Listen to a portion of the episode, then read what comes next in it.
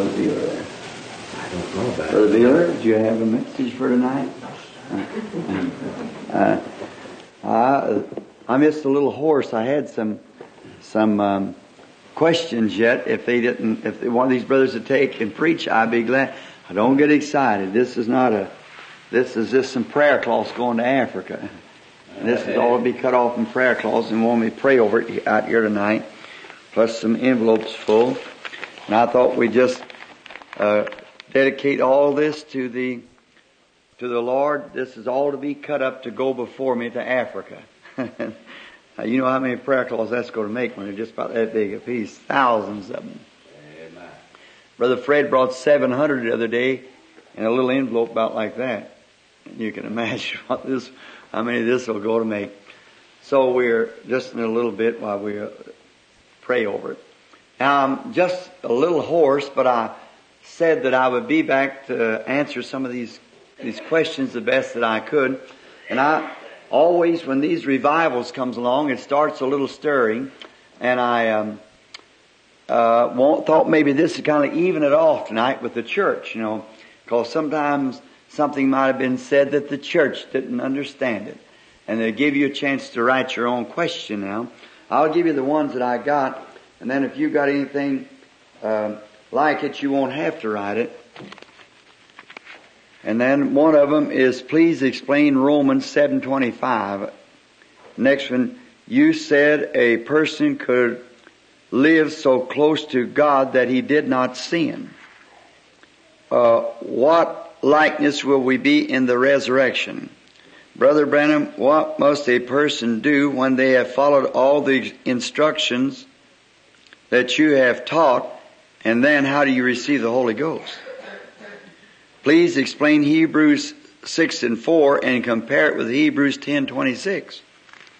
And, uh, what is meant by predestination before the foundation of the world and where in the Bible would you find such as that? And, uh, Sister McCar- no, that's, that's a prayer request.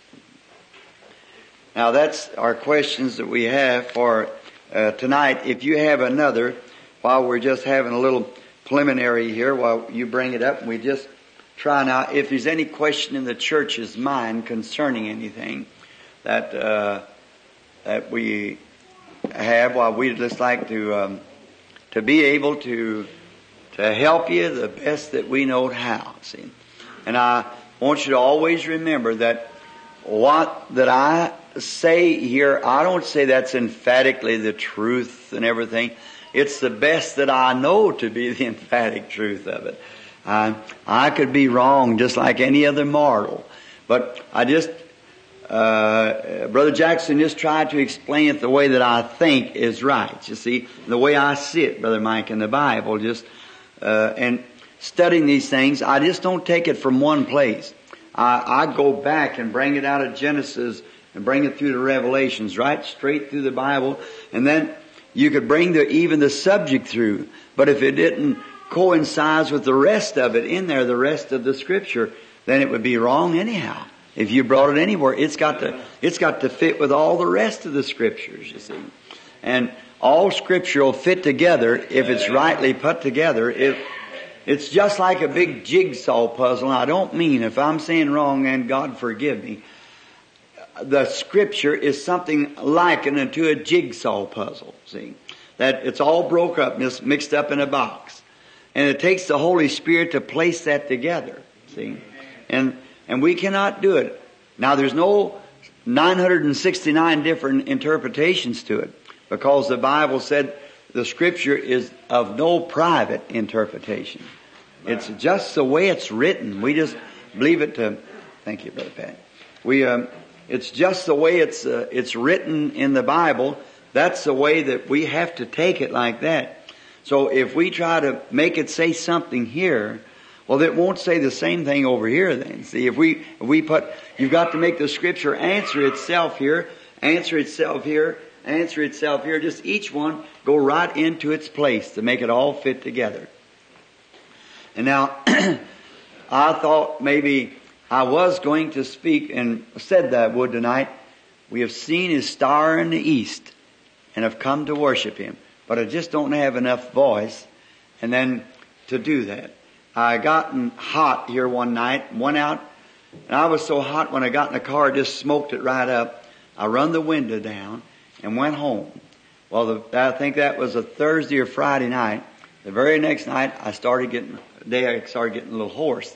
Kind of a, or it's, I don't, not sick, no fever, no sickness, no cold, but it's just like a, like a laryngitis in your throat just from speaking and, and injuring by preaching hard and then, and then it got cold. But it'll, it'll be alright. In another day or two, maybe by Sunday, I might come down to help brother again after he gets through his preaching. I'll, I'll search around see what else is left, and uh, and then uh, I want all the church to receive the Holy Ghost. And my daughter-in-law sitting here, not because she's my daughter-in-law, not because it's here. She's one of the finest girls that I know of. She's a dandy girl, Loyce, and she's come up out of great things from her background where she had to come out of a family who didn't worship God and so forth. I feel sorry for the child. Have to come up like that. And now she's seeking the Holy Ghost and fasted till she can't hardly stand up. Fasting and praying for the Holy Ghost. My sister, Dolores, she said, Bill, I just, when the church's power was in the church, she said, I just felt like I could fly away. And then when everybody, the Holy Ghost began to fall on people, so I just sat there and looked around. See? Well, see, and that question's in here tonight on that. So I thought maybe that might help the church Amen. to, to receive. And now, I don't want to take a Wednesday night prayer meeting and break it up into something like that, but uh, I want to be sure that the church thoroughly understands these things, you see, before. And I was just talking to uh, a doctor here Sunday, came back in the back of the church here, and uh, back here in the, in the back of the church, is a medical doctor. He drove all the way from um, Warriors Assembly got headquarters at now in Springfield, Missouri, to uh, attend the meeting. And he said, Brother Branham, now that's from the Assembly's headquarters. And he said, all my life, I've wondered about that since the first time I was ever settled on it in my life. He said, met me back there in the room, some um, uh, medical doctor.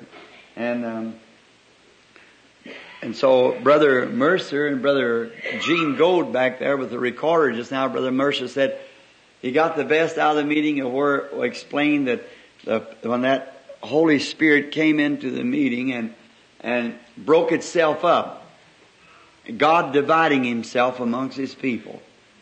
Well, that's just what it does. And then when God's people begins to gather back together, there's unity, there's power. See? And whenever God's people gets together completely, I believe the resurrection will take place and there'll be a rapture in time when the Holy Spirit begins to gather it up. It'll be in the minority, of course, but there will be a great gathering.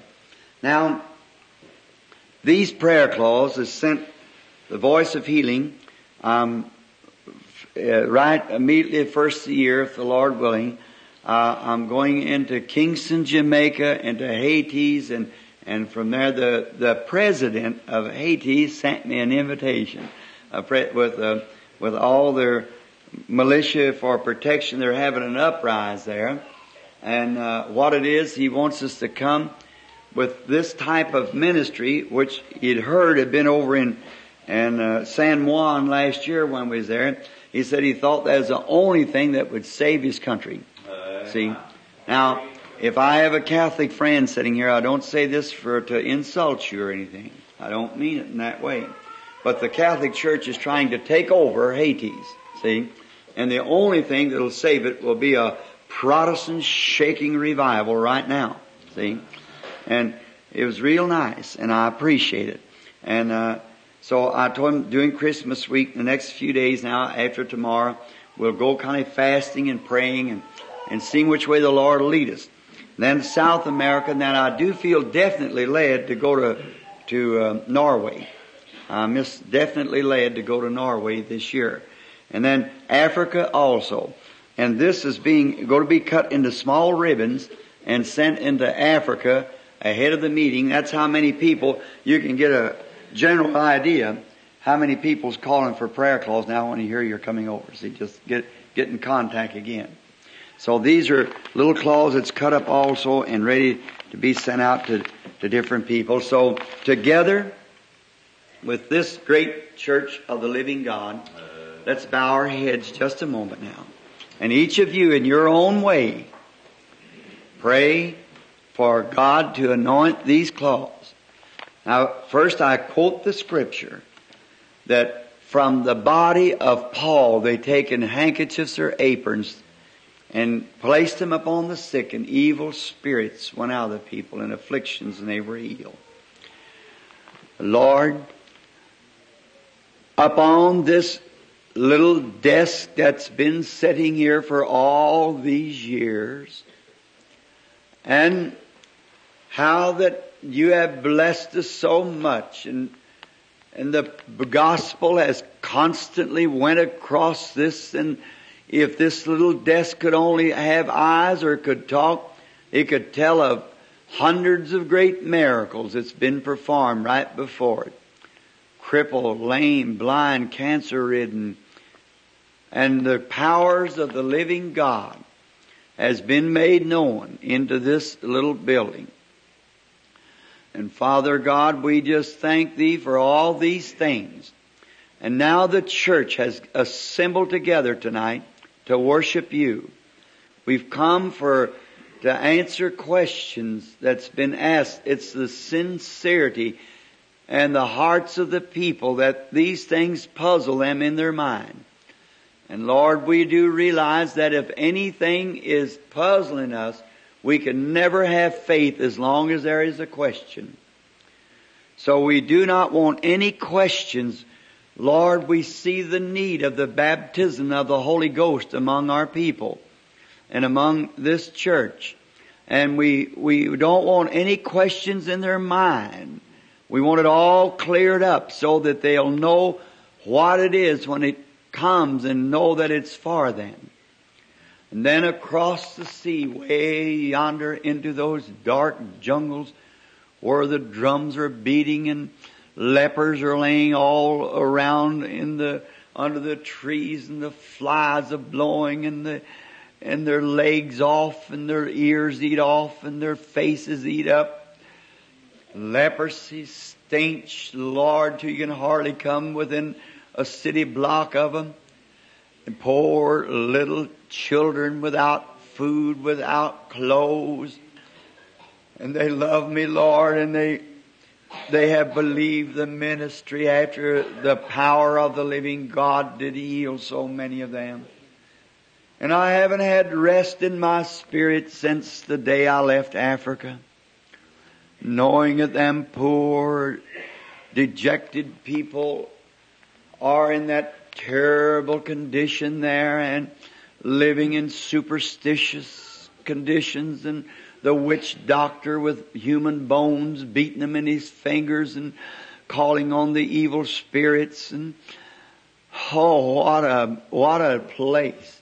And then to think here in America lovely churches and big places and God and to know that those poor people are so needy see them come to the meeting lay one on top of the other and many of them die laying there, just trying to hear a few words from someone that they have said that knows you. Their hearts has begun rising, Lord, since the message and the letters is sweeping across Africa now. Fires look like are beginning to be kindled again. Your great church there, which was a mighty church, broken to pieces. Oh God, and separated, one in more of the faculty of the formal and, and the other still trying to hold to the truth and the spirit. And now thousands are sending in now. They want prayer clause quickly. That's I've prayed over. In these little uh, envelopes here are are prayer requests, uh, little parcels that's going to the needy. Oh God of heaven, who made the heavens and earth. I pray thee, Lord, in Jesus' name that you'll sanctify every stitch of this goods. And may your Holy Spirit go with every stitch of it, Lord, and when it's laid upon the sick and the afflicted, may the evil spirits leave them. thinking back in those jungles where these things will go, many of them, where they're even worship the devil. I pray God that he'll not have one place to stand, that he'll leave the camps and the people will be brought to a knowledge of the Lord Jesus. Grant it, Lord. May their sicknesses be healed, their troubles mended, and their souls saved, and the power of God have preeminences. Grant it, Father. We send every stitch of this good as one unit. Many little licks of fires in here tonight, Lord. And together we send our prayers to you in behalf of this, that every person will be healed that it's laid upon. In the name of Jesus Christ, amen.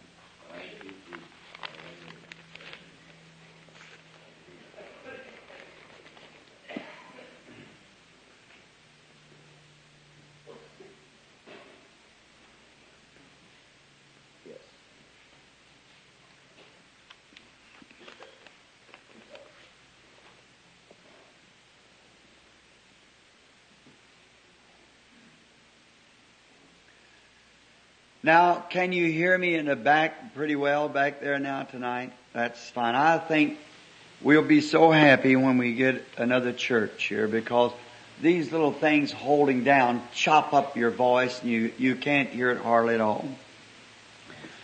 I realize again tonight I, am approaching uh, grounds. Brother Woods, before I forget it, I've got that handkerchief. Didn't you give me a handkerchief for someone or was it you? Somebody gave me a handkerchief to put in my pocket and wear. And I've had it ever since doing the meeting. I don't know who it was. I thought it was you. Said wear this in your pocket for somebody. Uh, some.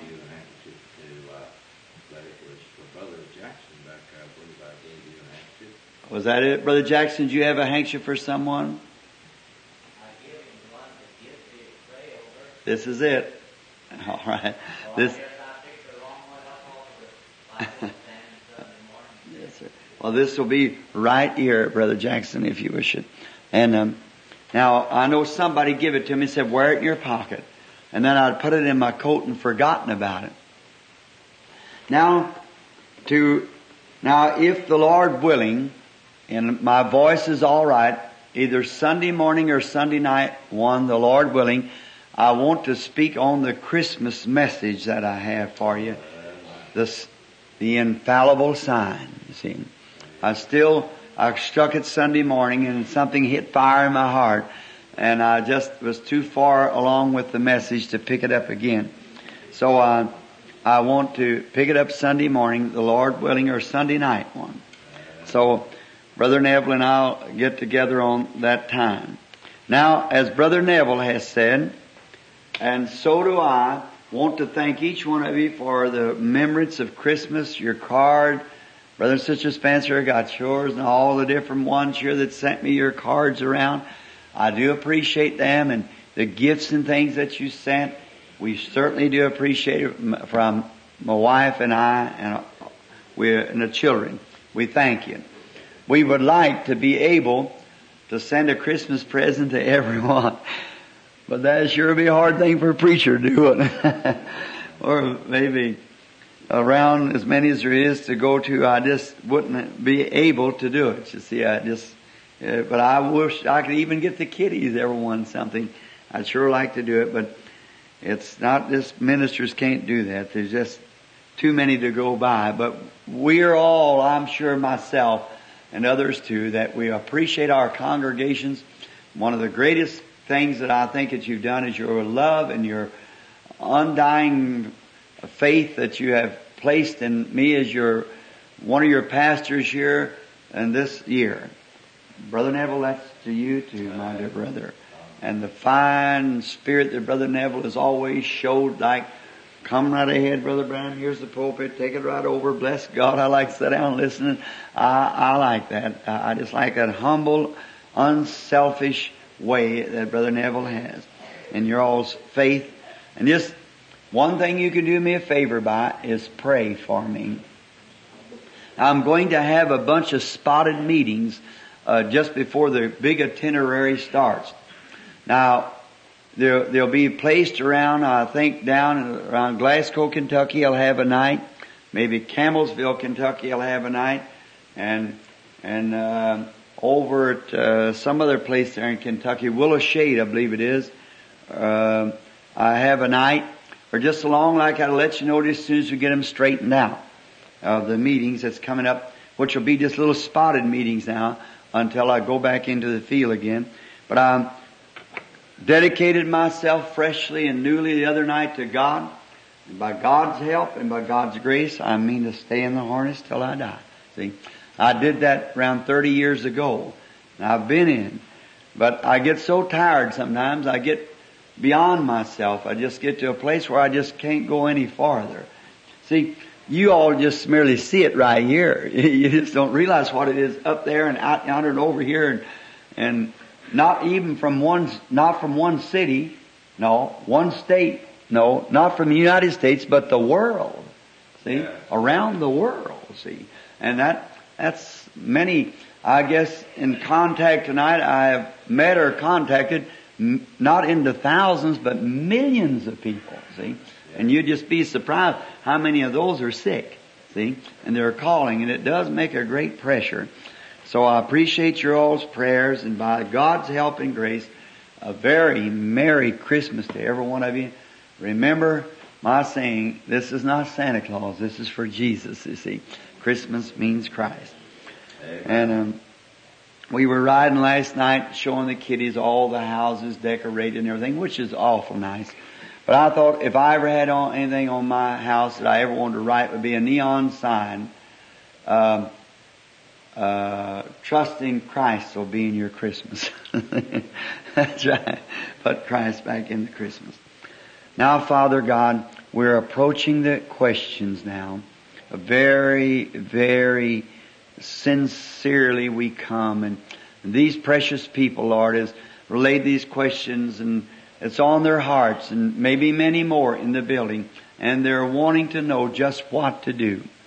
Father, uh, I'm a very poor substitute for you, but I pray that you'll help me to know your word, that it will bring a satisfying potion to every question. This then we leave in your hands and in your name we ask it. Amen. Now,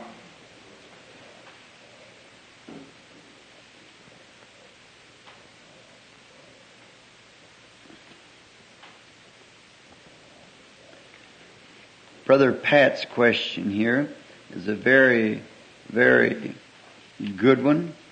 I just might start off on that, Brother Pat. Now, if any of the rest of you have a question, uh, uh, you just write it and put it up here, or or Brother Pat will bring you a piece of paper if you don't have a piece of paper, or I'd just be glad to do the best I could to answer it.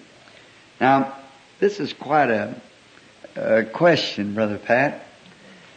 This sounds like it's a sense of humor, but it's a question. Where are the spirits now that went into the swine?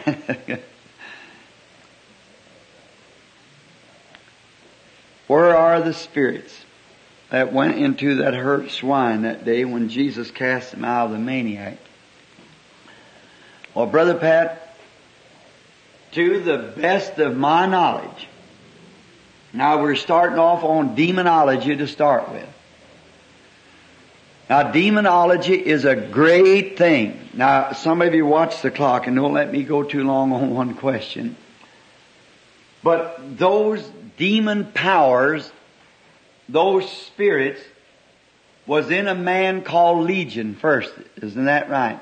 And because his name was Legion, because Legion in the Hebrew means many. See, there were many of those.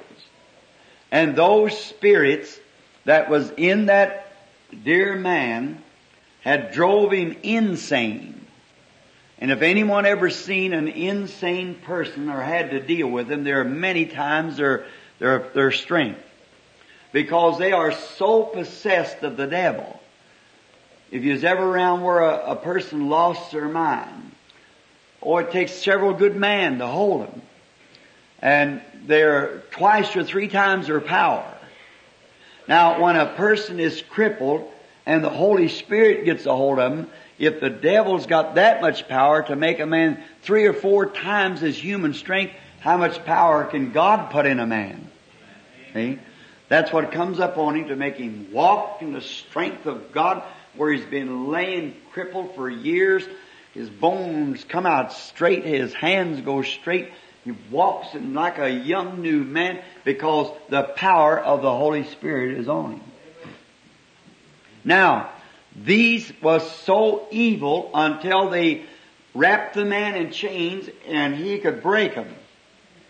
And they said he plucked them asunder. And there was no, nothing could bind him. He was really a real bad case because he had a legion of demons in him. And then when he, Jesus crossed over and come into Gadara and started down by the tombs and he was so evil, not the man. See, the man was alright. It's not the man. When you see a person like that, don't never think it, it's the man. It's the devil that's in the man. Now, that maniac on the platform that night was going to kill me uh, up in Oregon. That man, I, when I come to me, instead of him spitting in my face and calling me a snake in the grass before uh, nearly 10,000 people, well, it wasn't that, it wasn't the man. He's a man that eats, drinks, sleeps, perhaps with a family and loves and and just like I am or you are. But it was that devil in him that was doing that. See? And you never cast a devil out by the wrong attitude. It takes love to do that. And love is the most powerful force that there is in the world. Now, if you notice, a devil is always hate. Hate is of the devil. And when people hate someone, remember it is a terrible devil to despise or dislike. You mustn't do that. You remember that the the de- Jesus said in his sermon that when you pray, Our Father who art in heaven, and when he come down, he said, if you don't from your heart forgive every man his trespasses, neither does your heavenly Father forgive you your trespasses. See? You mustn't do that. But now where the devil creates a power of hatred, see, to run out on the platform to kill me, which he physically was more than able. Many times more. He could have helped me up perhaps in his two fingers, right up at the belt, like that, because he weighed 260 or 270 is better than six foot and a half or seven foot tall.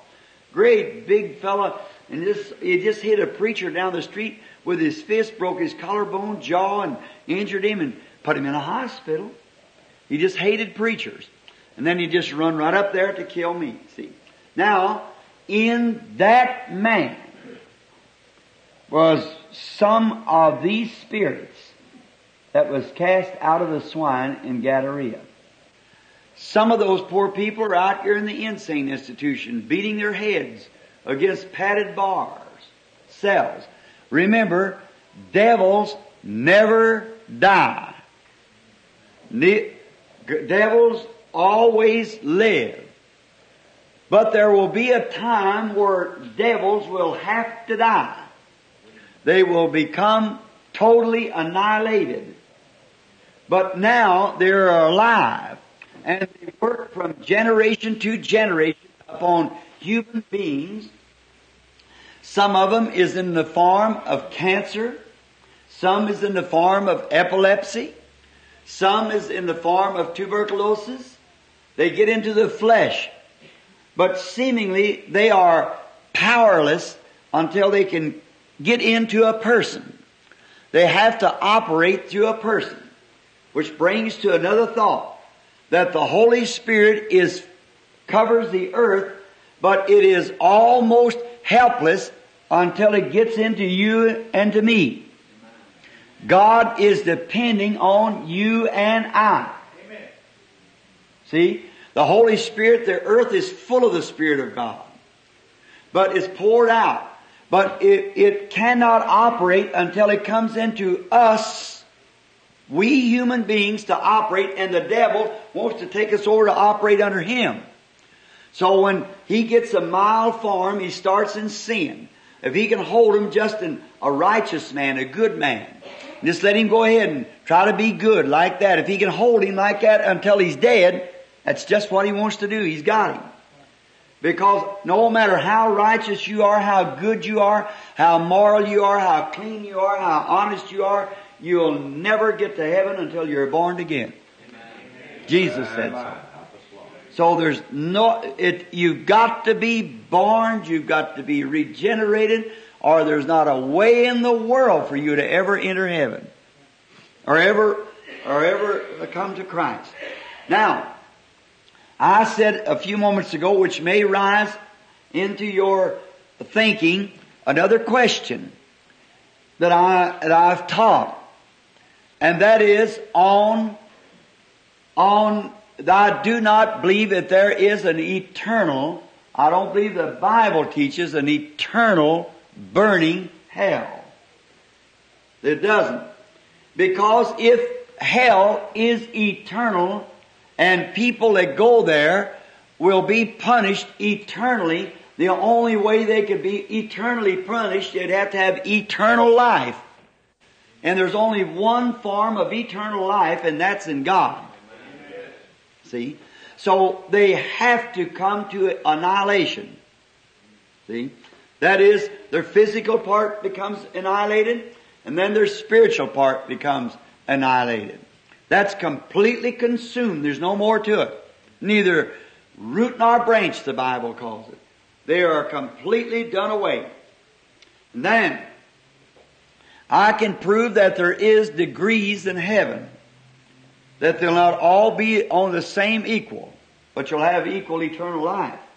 But the Bible said that the kings of the earth bring their honor and glory, Revelation 22, bring their honor and glory into the city.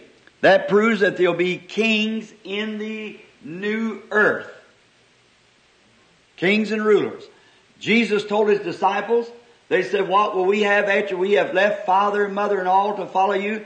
He said, verily I say unto you, you'll set up on twelve thrones judging the twelve tribes of Israel.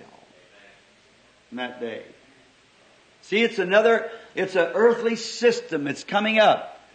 That'll, that'll be far supreme to anything in that there'll be no sin. But yet they'll have rulers and so forth in the cities when everything will be carried on in the way of eternal life. But the wicked shall be punished for their sins according to the deeds that's done in the body and then will become completely and totally annihilated. I just remember that. You that's taking down notes, remember that. You put me on record that, that there's only one form of eternal life and we're seeking for that and God alone has eternal life. There's no two types of eternal life. One, eternal life. And that's all that lives. And remember, put this on your note too. Everything that has been made that had a beginning has an end. Everything that had a beginning has an end and only that that had no beginning has no end. And there's only one thing that never had a beginning and that was God. And that's the only way you can rise in the resurrection is to have that eternal life within you. See, that's the only way that you ever come back. Is something that had no beginning. And when you have received the Holy Spirit in you dwells a life that never did start and never can end and you possess that life in you, then you got eternal life and are sons and daughters of God. See? And you can no more die than God can die. Because you are a part of God.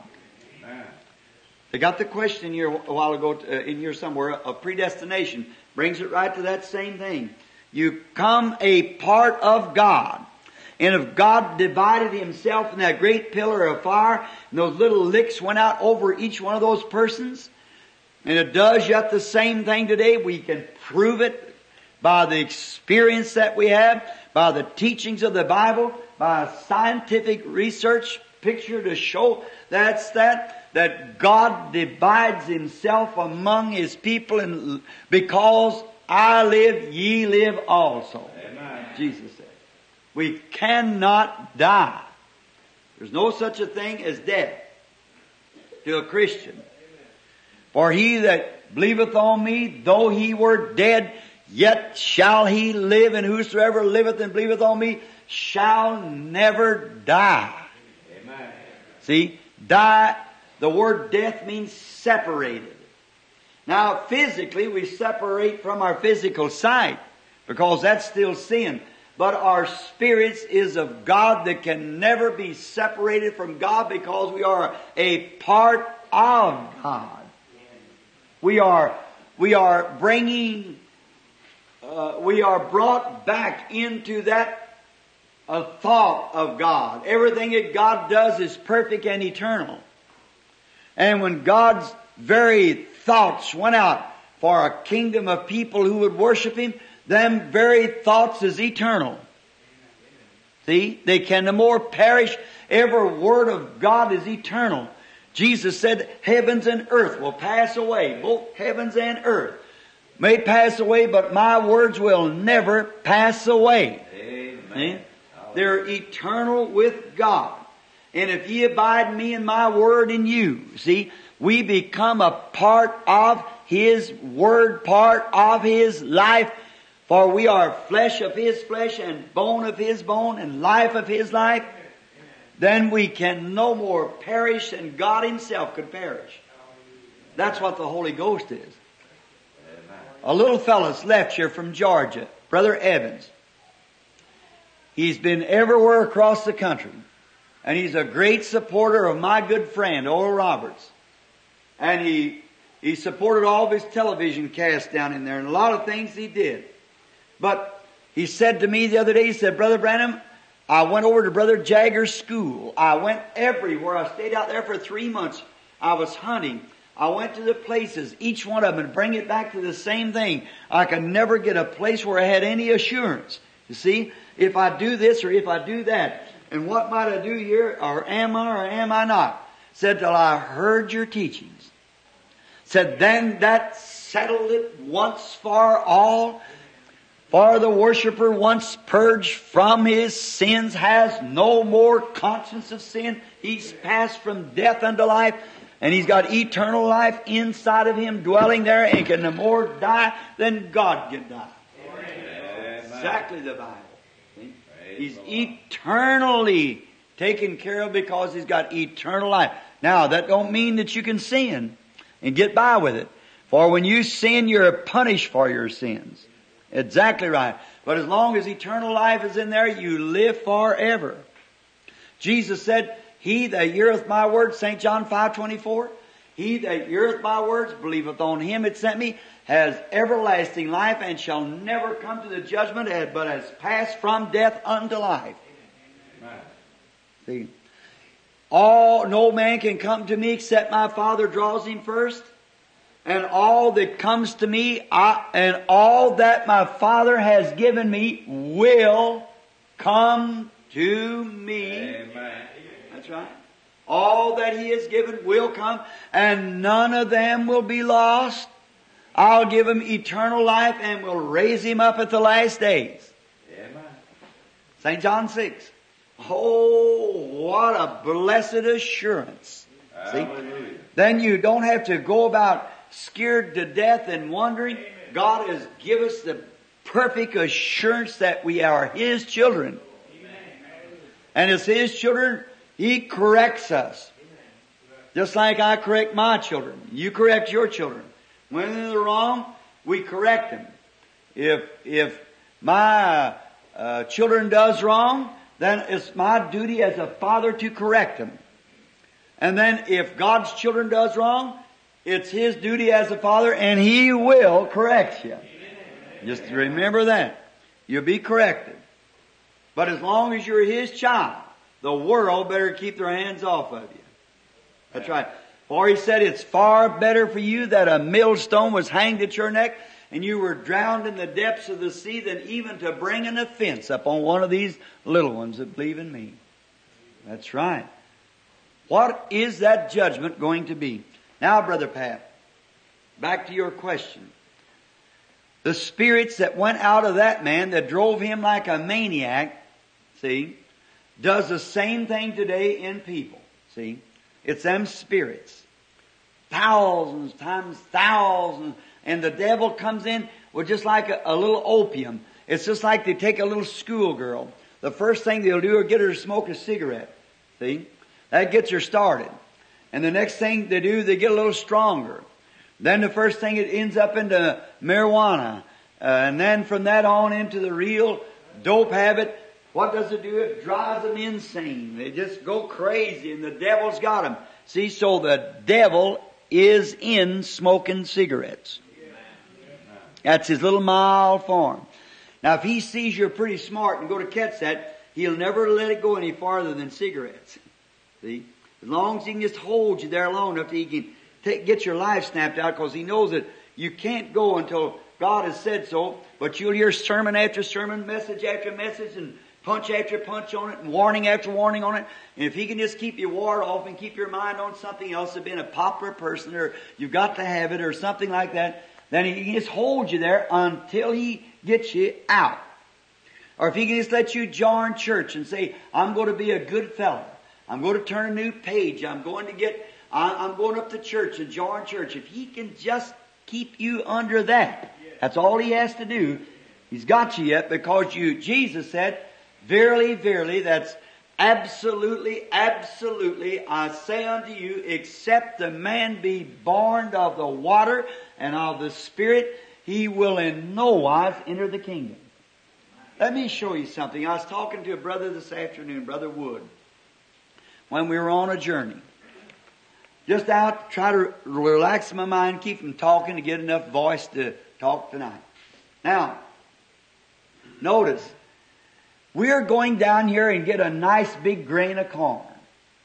It's the most perfect grain of corn there is in the country.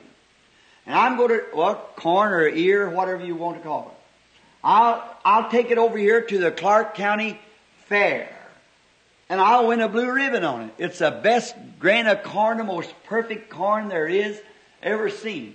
I get a blue ribbon on it, I'll take it down to the Floyd County. I'll take it on to the Harrison County. I'll take it to the state, and I'll take it to the nation.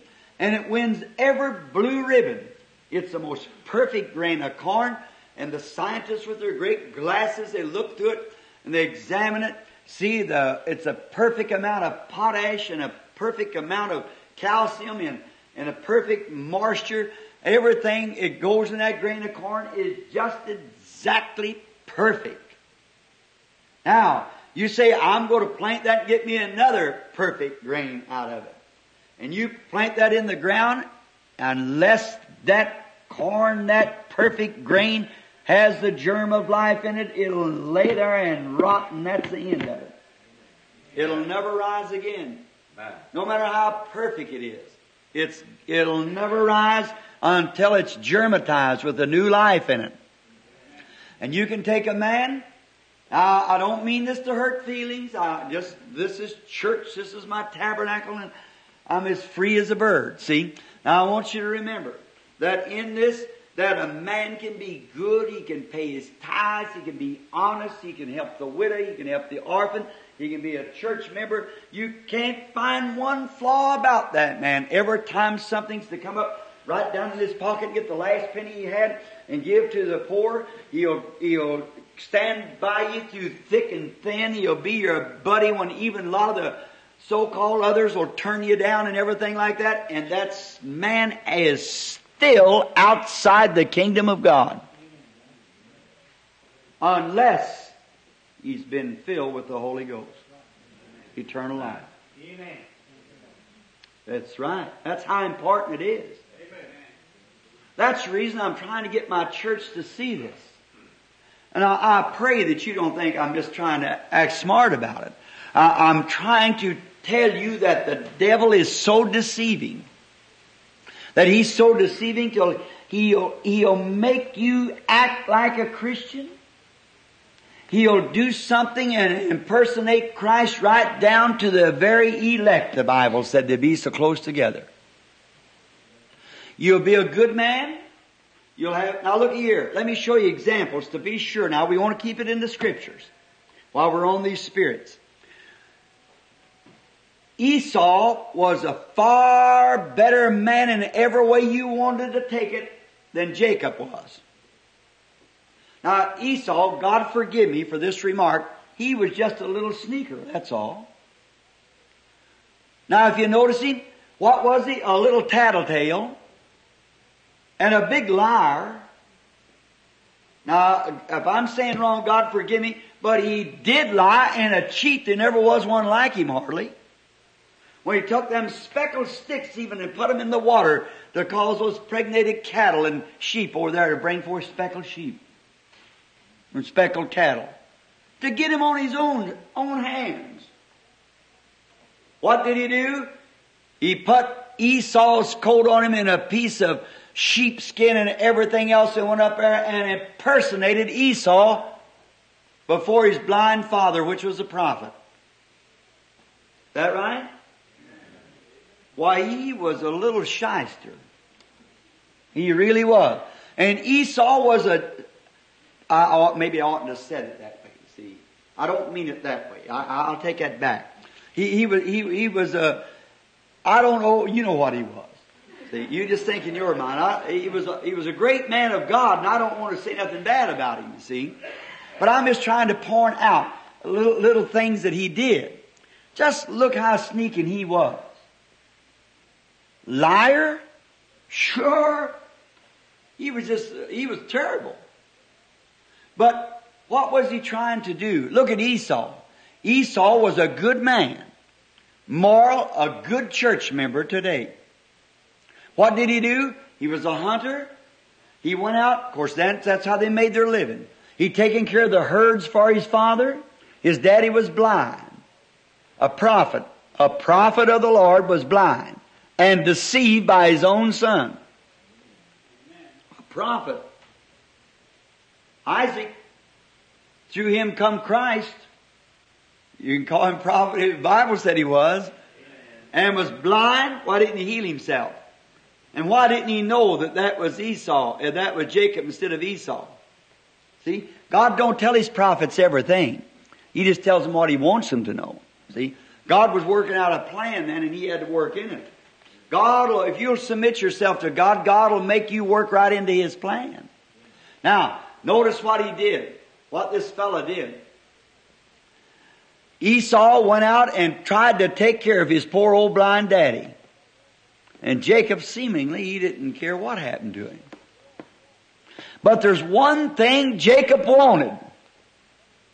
That was the birthright regardless of what come, how he had to get it, what level he had to come on, that birthright was all he cared for.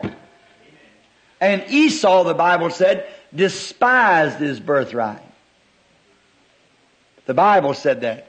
And the Bible said, except there comes some vain fornicator among you, like that evil person Esau, who despised his birthright and sold it for a mess of pottage. Now what is a birthright? It's the rights. That's what I'm trying to tell you now. This Holy Spirit is your birthright. That's your birthright. That's your God-given right. Now, people say today, I'll go to church. I'm just as good as the next fella.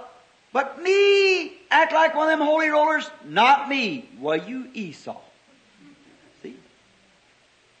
It's just the same thing despising the birthright. Why, he swapped it for a mess of pottage. And you sell it, I don't say you, but the world sells it for a lot less than that. Esau was hungry. But you see, if goodness would be counted, If somebody, if we walked up there and stayed in around the tent for a, a few days, we'd find out that Esau was, we'd have picked Esau. See? But in his heart, he wanted that birthright. He didn't care about anything else. He wanted that birthright. That's all he wanted. And Esau wanted to be a nice fellow and take care of everything and do everything just right and make everything just a, he was a real good legalist. Esau was. He wanted everything just right. And Jacob wanted one thing and that was a birthright and that's all he cared about. And Esau, you see what happened to both boys. And even out of Jacob come the twelve patriarchs which brought forth, well, the twelve tribes of Israel. Out of Jacob, and he called, and God called Jacob his own son. Amen. Do you see what I mean? That Holy Ghost ought to be more important to you than everything else there is in the world. Your prestige, your life, your job, your anything that there is. Amen. You should not cease until you have it. You must receive it. It must be the most. Eh, you say, "Well, I'm afraid at my work. I'm afraid at my husband. My don't be afraid. Let that be first place. Let everything else go. Let that be first. Well, I expect to get it one of these days, Brother Branham. Not one of these days. Now, this is the time. Let it be first before I before I do anything else. Uh, Let me have it now. Amen. Desperate. That would help answer a question. You're just, when you get desperate for it, really got to have it or die. Amen. See, that's when you're going to get it. A little Jew used to be here in town. I don't know whether you knew him or not. He'd been healed of cancer. They give him, turned him out.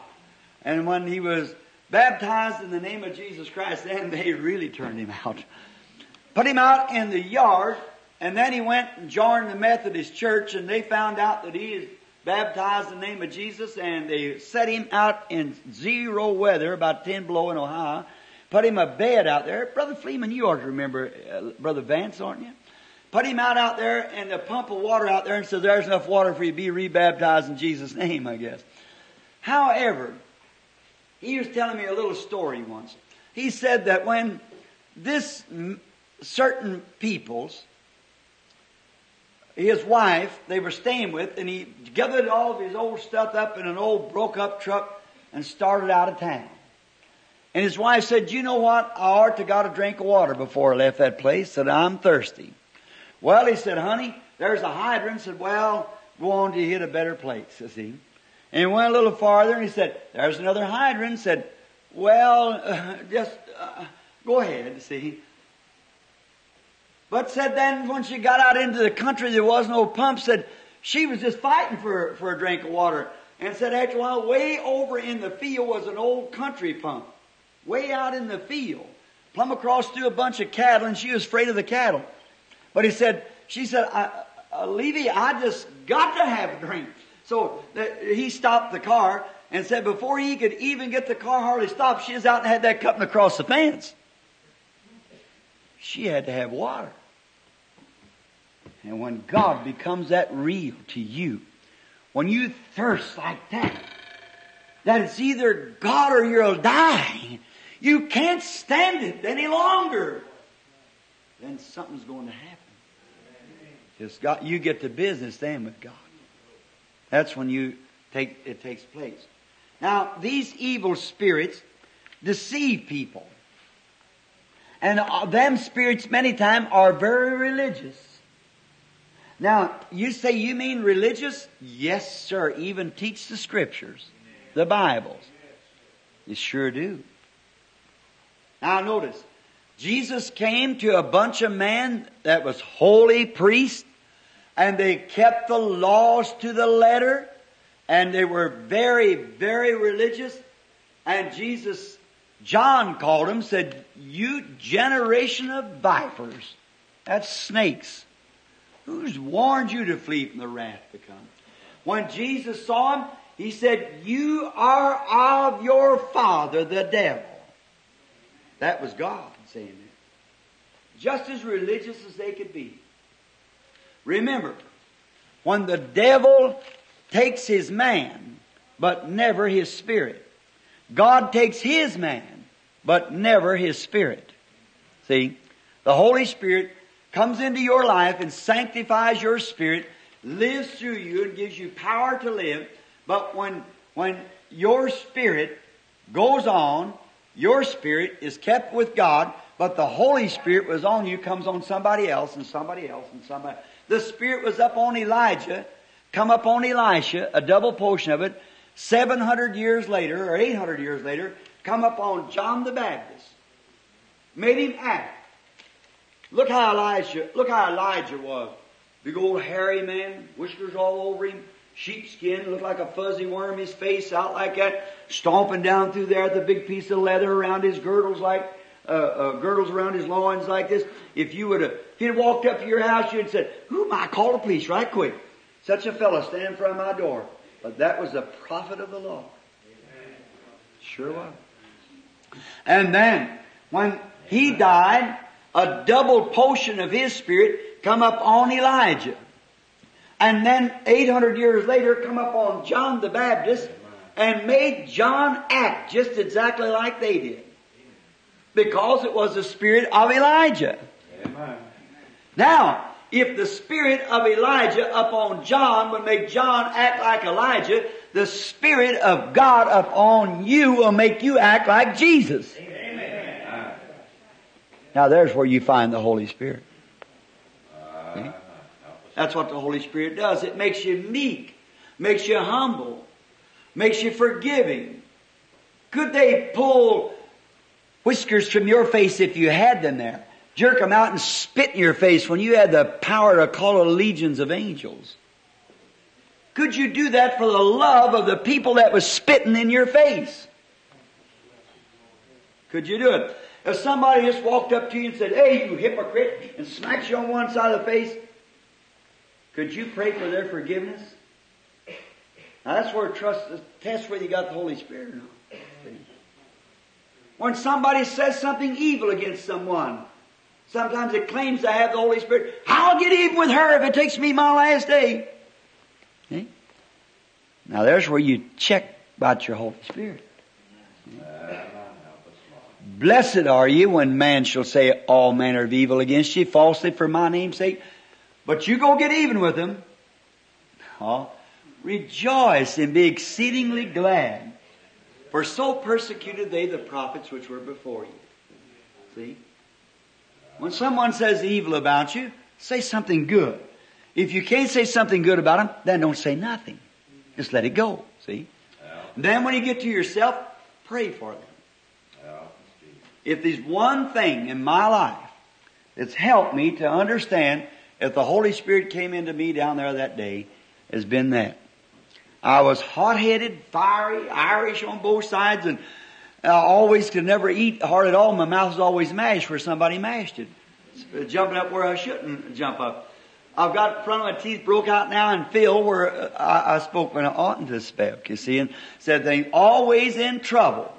And I said, somebody said to me, my teacher at school, she said, I said, lady, I, I, I can't help it. See, I'd get in trouble all the time. And I said, I can't help it. Poor old Mother Temple. She just went to glory the other day. And she said, um, well look, honey, she got me up on her lap. and She pulled me up in her arms and started crying. First time I'd ever had love like that from somebody. An old woman. She just cried over top of me.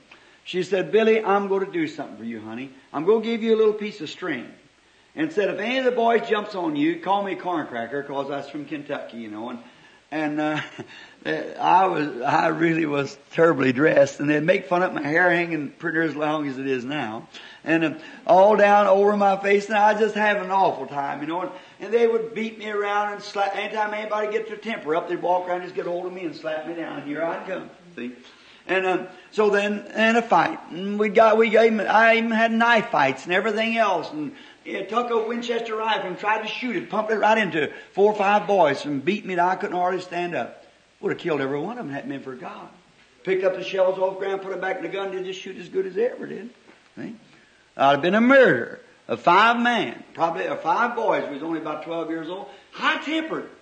And the teacher said, you take this little string, Billy, and whenever you get mad, you just stop and tie nine knots in that string. Said, when you do that, then you bring the string to me. I bet your temper will be over. I said, Miss Whalen, I sure think you're so nice. I said, I'm going to try it. Or Miss Temple, I understood Miss Whalen. I said, Miss Tem- Mr. Whalen was a teacher up here. One so I, I put the string in my pocket and I hadn't been out in the yard five minutes and somebody popped me on I started on him, you know. I reached down, grabbed my string, and started tying one knot. I threw the string down, and I went. See, I just couldn't do it. See, and I said I could never be a Christian. But let me tell you, that night down yonder on Ohio Avenue, when the Holy Spirit came into me, that settled the temper. That was over.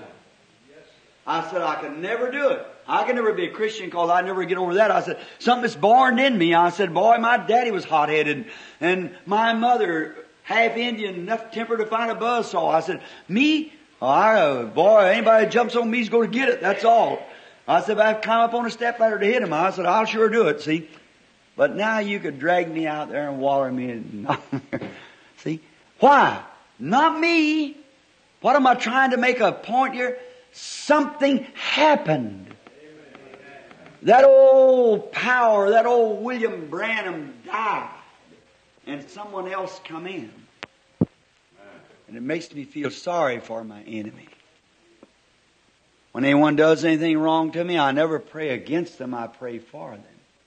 And that's where the Holy Spirit gave that test the other night in New England before this happened down here. When that, when He gave powers to just speak what you will to them people the way they had done. And I looked down and I said, I forgive you. That's exactly what he wanted, see? Forgive your enemies. See? These are the spirits that make you evil.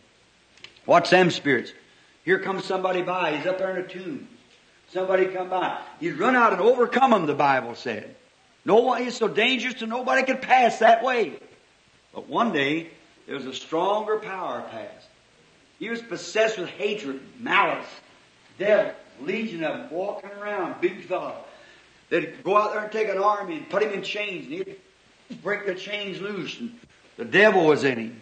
There he was. He, was something, he, had been a, he had been a real idol for the Jeffersonville High School. sure was. There he was. All this big, there's some of these teenagers, you know, oh, he's real man. I've seen man that weighed 200 pounds didn't have an ounce of man in him. That's not man. That's brute. See? But there was a little bitty stoop-shouldered fella come down the road one day. Kind of bent down. The Bible said there's no beauty we should desire him. 30 years old and past for 50. Walking down the road one day and he run out to meet him. Said, oh, I'll just take that little fella and wind him around. But oh my. When he met that one, he fell at his feet. And them devils so possessed him. Now look, that they, he was so possessed with the devil. Now this, I want to put this into for you. He was, that man was so completely yielded to the devil till the devil used his tongue to talk. Now you can be so completely yielded to God that God can use your tongue Amen. to talk. That's right. That's what I claim any sermon that I ever preached that had any meaning to it is when I got yielded, got William Branham out of the way, and Christ could take in and start talking, see? And he can speak in language. Now notice, he was so possessed of that evil spirit. And that spirit's had him so close to them, demons know their time had come because they had met love. See? And they said, we'll try him. And all, now I notice what taking place. He said, why, we know who you are. Why are you in that little bitty body like this? Little frail looking fella. Said, why are you coming like that? Said, we know who you are. You're the Holy One of Israel. And why do you, now watch, if you don't believe that there's a future torment for devils, listen to these, confess it. Why comest thou to torment us before the time comes? Amen. They know there's a future torment. Why comest thou to torment us before the time comes? See? And Jesus said, What's your name? He knowed. He wanted them to confess it. Said, We're a legion, for there's many of us. He said, If you're going to cast us out of this man, look, a little frail fellow like Jesus standing there. And a man who could whip almost an army. Chains couldn't even hold him. See, it isn't physical strength. That isn't what counts. It's the power of the Holy Spirit that's in your life that counts. Amen. See? He said, don't torment us before the time comes, but if you'll cast us out, look at the meanness of them, the wickedness. If you're going to cast us out, don't let us just go free uh, out into the world because hard tell where we get into somebody else. If you will cast us out, we want to be in somebody. We want to do something. We want to do some more meanness. That's the devil. I'll get back with him. Mm. See, that's the devil. I'll get even with him. See? Just remember, it's your brother standing there, but the devil got on him. Let us do something mean. We can make these Gadareans over here suffer for this. Might have said the head of one of them said, let us go over here on that herd of swine. Jesus said, take your leave. But come out of him. oh my. Little bitty guy like that speaking to that big legion of devils. Come out of him. You had your leave. And they got into those hogs and they had fits. Run them hogs into fits. And down the way they went to the river and drowned it in the river. Choked themselves in the river. Isn't that right? Now, when they did, of course the devils went out of them because it killed the hogs. They just run them into a fit. They had a fit just like uh, anyone. Did you ever see a person have a temper fit? Well, that's just, that's what it is. That's just them devils. That's what happened to them. You ever see anyone having a temper fit? You say, uh huh. I know what happened in Gadara now. see? That's just exactly. Just a few more come in there running completely insane. Cause a medical doctor will tell you that temper is the first stage of insanity. That's what Mayo said. First stage of insanity. Brother Pat, that might have been rude. That's the best I know. Just unexpected. All right. Romans, the seventh chapter, the 25th verse. I've got to, I forgot, I looked that up the other day when I got it, but I forget just what it is. Let's answer this dear person's question if we can. Romans 7, 22. All right, or 25, I beg your pardon. Romans 7, I turned two pages at once reason. I thank God through Jesus Christ our Lord, so that, so then with the mind, with the, the mind I myself serve the law of God, but with the flesh the law of sin. Now wait a minute, I didn't get that read just right. I thank God through Jesus Christ our Lord. So then with the mind, that's right, I myself serve the law of God, but with the flesh the law of sin. Alright? It's exactly what Paul said many times over. When I would do good, evil is present. See? That's exactly what you do too. With your mind. That's your heart. See? Now remember, you do not think with your mind. Neither do you see with your eyes. Neither do you, you, you see with your heart. Did you know that? Did you know your heart has another person in it besides yourself? Science just found that out about four years ago, you know. Little compartment in the heart that say the soul lives. Did you ever hear of subconscious? You start to do anything and you think, oh, I'm just wide over top of it, but your subconscious tells you different. They can take a lie detector I see my good friend Attorney Robinson sitting in the back. I don't know where he ever seen it done or not, but I happened to have it tried put on me one time about this angel of the Lord here. And they put a lie detector on you, and you try in, to confess to the best of your knowledge, the best that you can make it, just so nice and smooth over that you didn't do such and such a thing, a criminal. That lie detector will turn right back and say you're lying. See? Why? It's the vibration of your nerves that they pick up on that lie detector. It, uh, it'll tell you because why? Man was not made to lie in his original beginning. It's sin and the devil that's on you that makes you lie.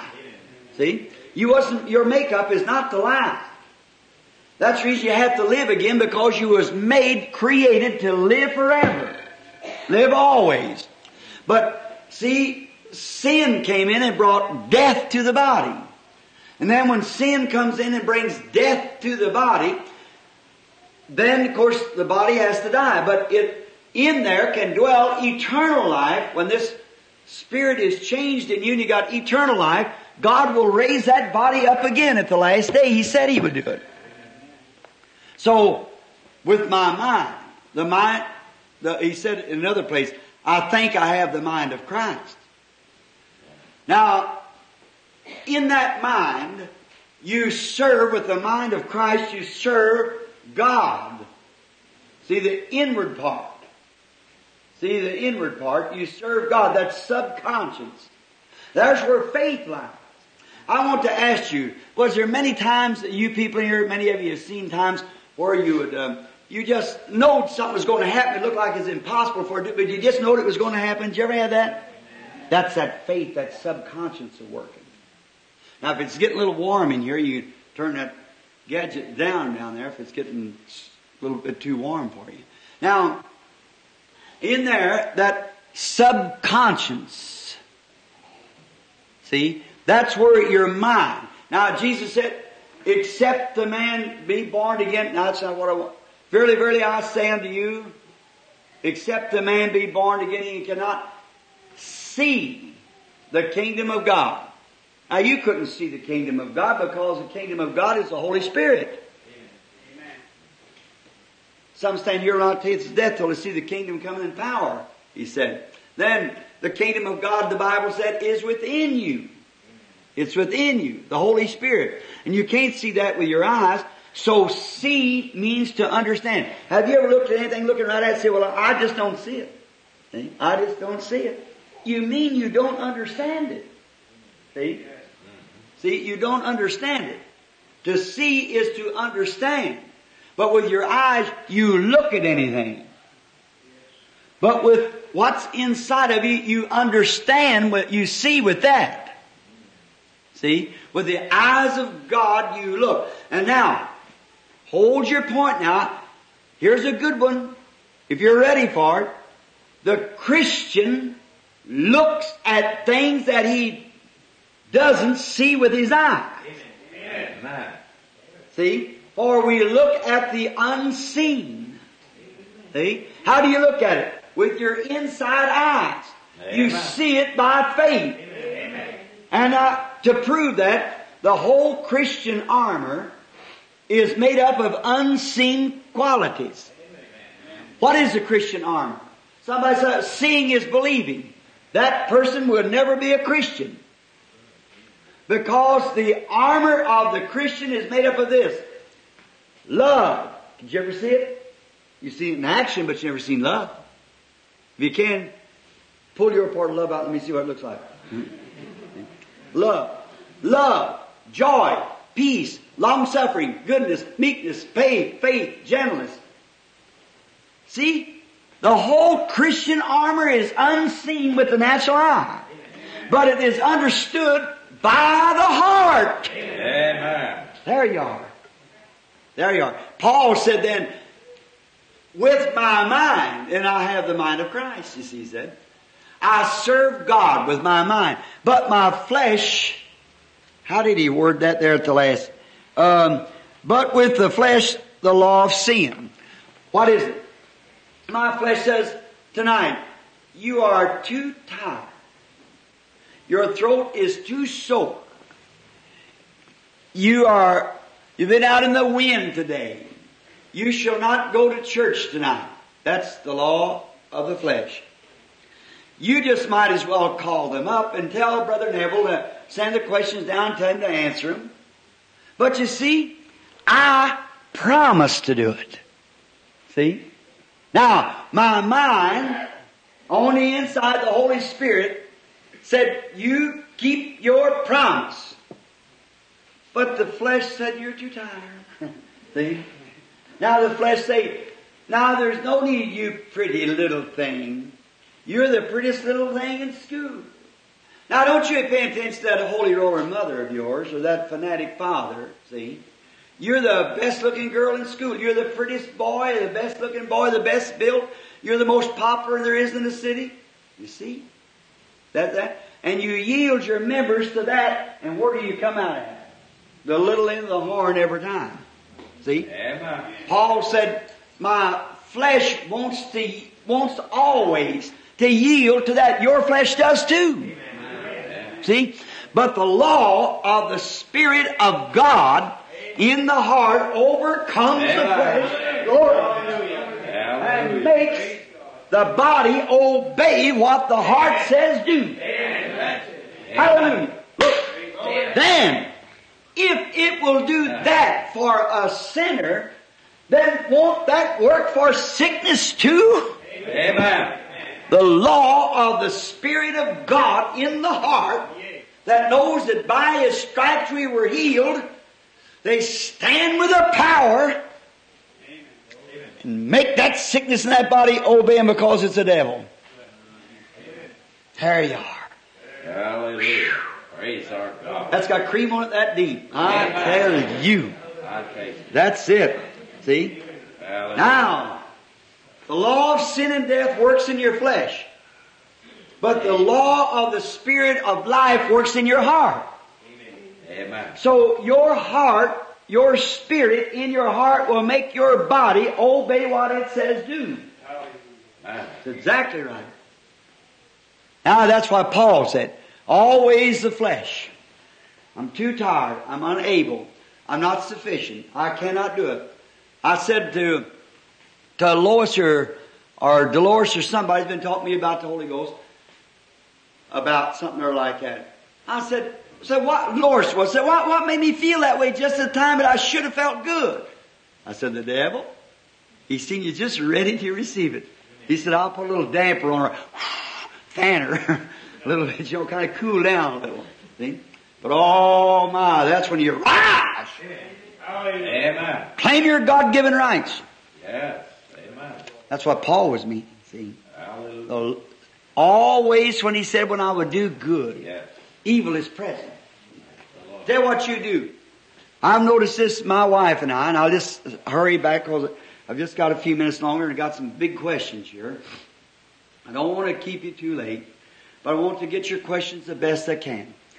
Notice, I can start in the morning and say I'm going, uh, the Lord lead me to go to a certain place for a meeting.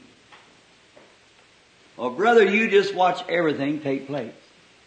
Or you let me get at my home and some long distance call comes in, I, I gotta pray for the sick. Little Joseph will climb right up on top of my neck. Sarah will want to ask me a question.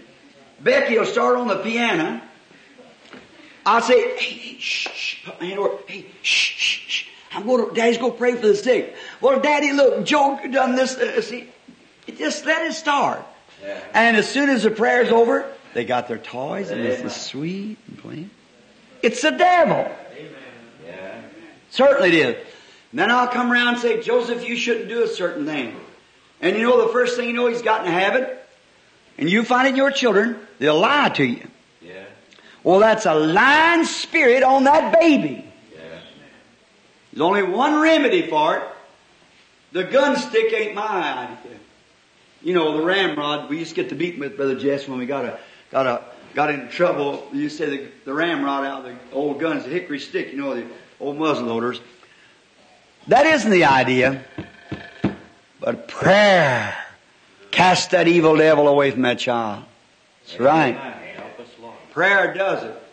If little Martha starts stomping her little foot and running out and turning up her little nose, you could beat her till she didn't have any clothes on her. She'd do it anyhow. But you just lay before God and claim that child's soul for God. You stay right there with it.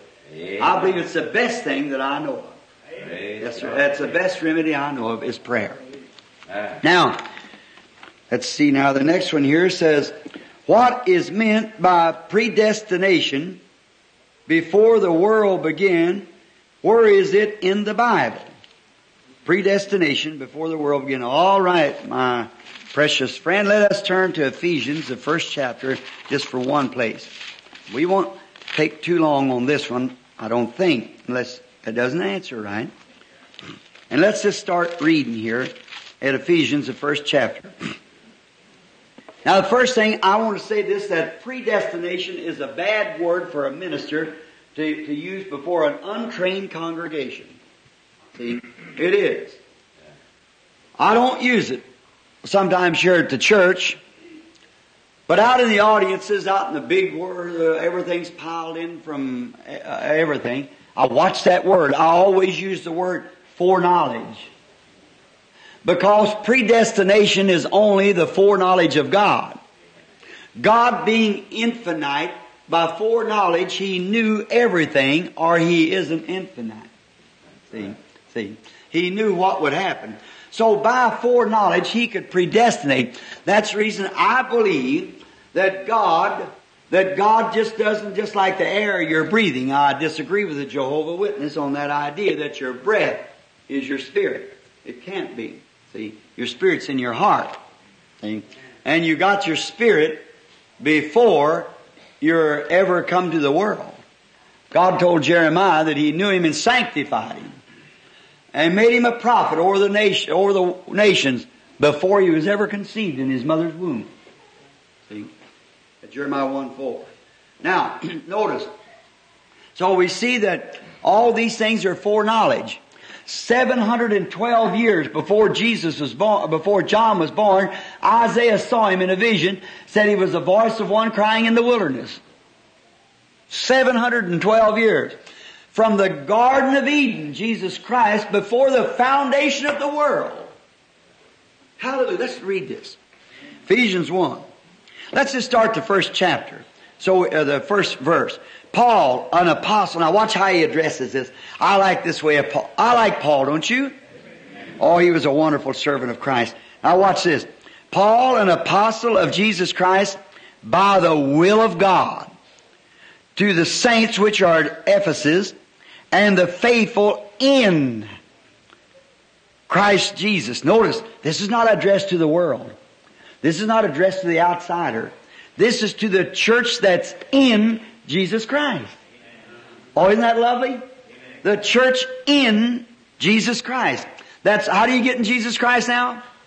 By one Spirit, we're all baptized into one body. Now, I, he, and he's directing this to Holy Ghost filled people. See? Not to the outside world. Grace be unto you and peace from God our Father and from the Lord Jesus Christ. Blessed be the God our Father, the, the God and our Father of our Lord Jesus Christ, who has blessed us in all heavenly places, uh, and spiritual blessings in heavenly places in Christ. Oh my. Wouldn't you like to set it on some of that? Well, we are. Amen. Amen.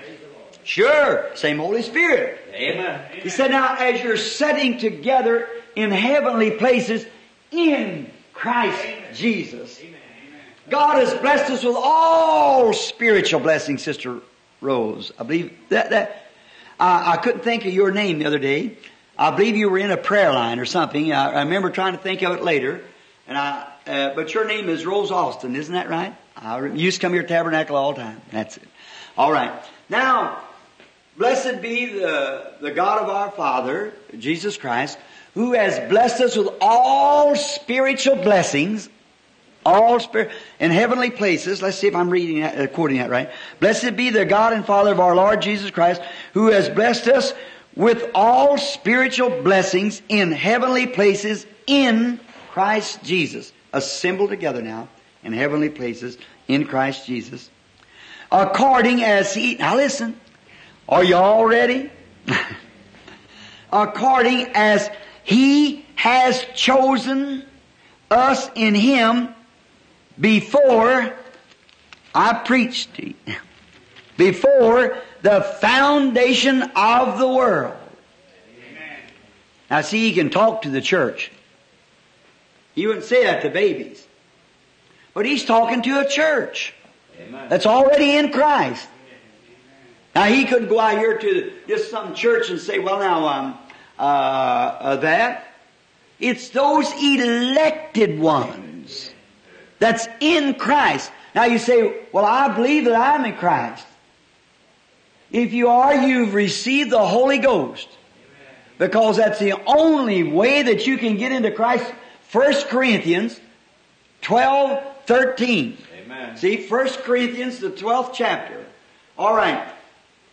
For by one Spirit we are all baptized into one body, which is the body of Christ. Now, then we sit together in heavenly places in one accord.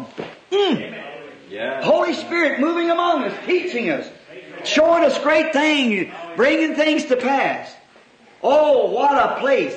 He said, now you that's been called like that, I want to speak to you. You, the chosen ones that God chose us in Him before the foundation of the world.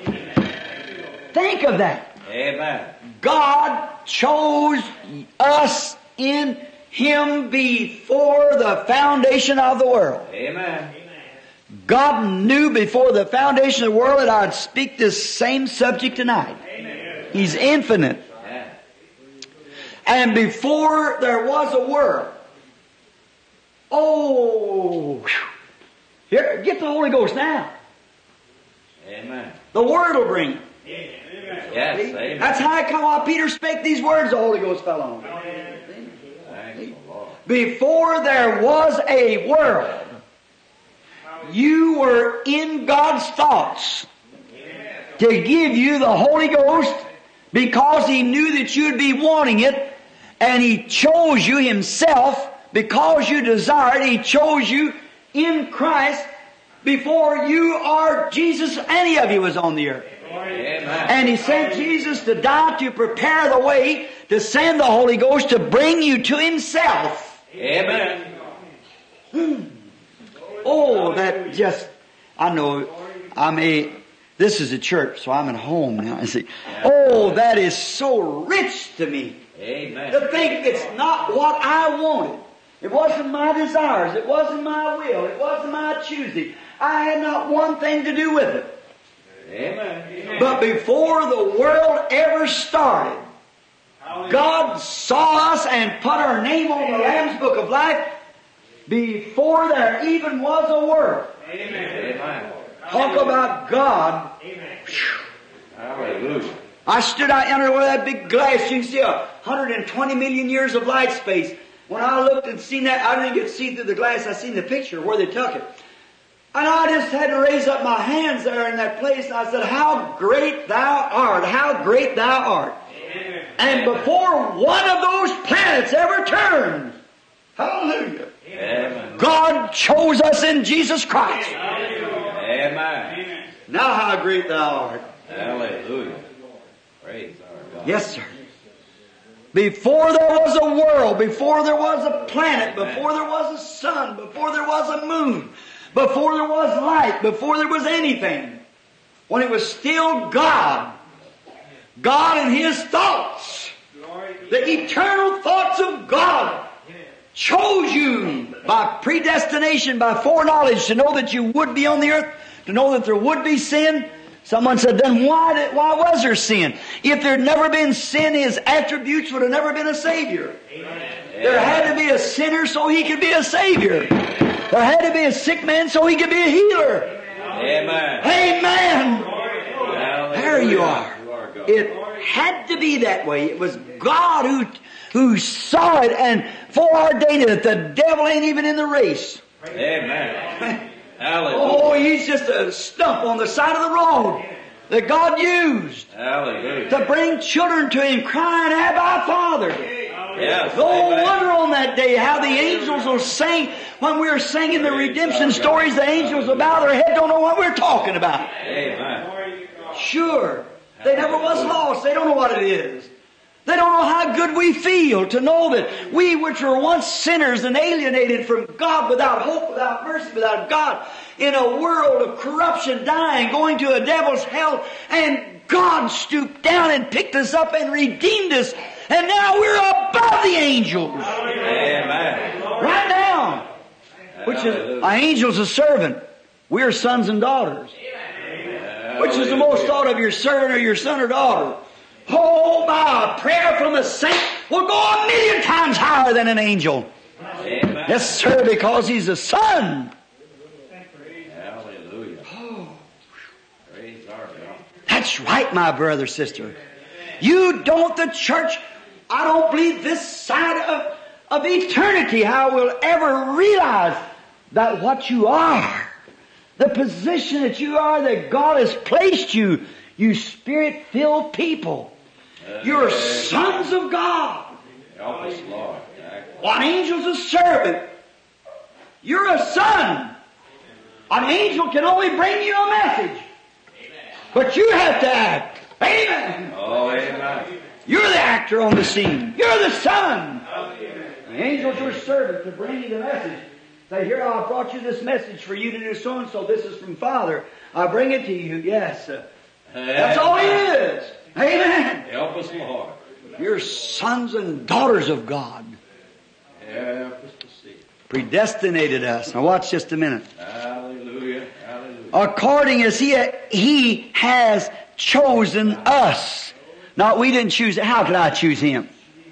400 billion, million, billion, trillion years ago, how could I chose him? But he chose me. Amen. Amen.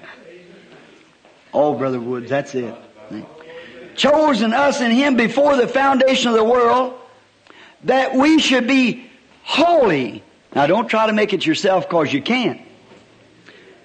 And without blame before him in love. Oh, brother, that will answer a question I seen in here just a few minutes ago. Somewhere I, I seen this. Oh, yes. You said, how could a man live above, live so close to God he would be without sin? Listen to this. Holy. For foundation of the world that we should be holy and without blame before him in love. His love did it. His love paid for my sins. His love taken it away. Love is the most powerful force there is.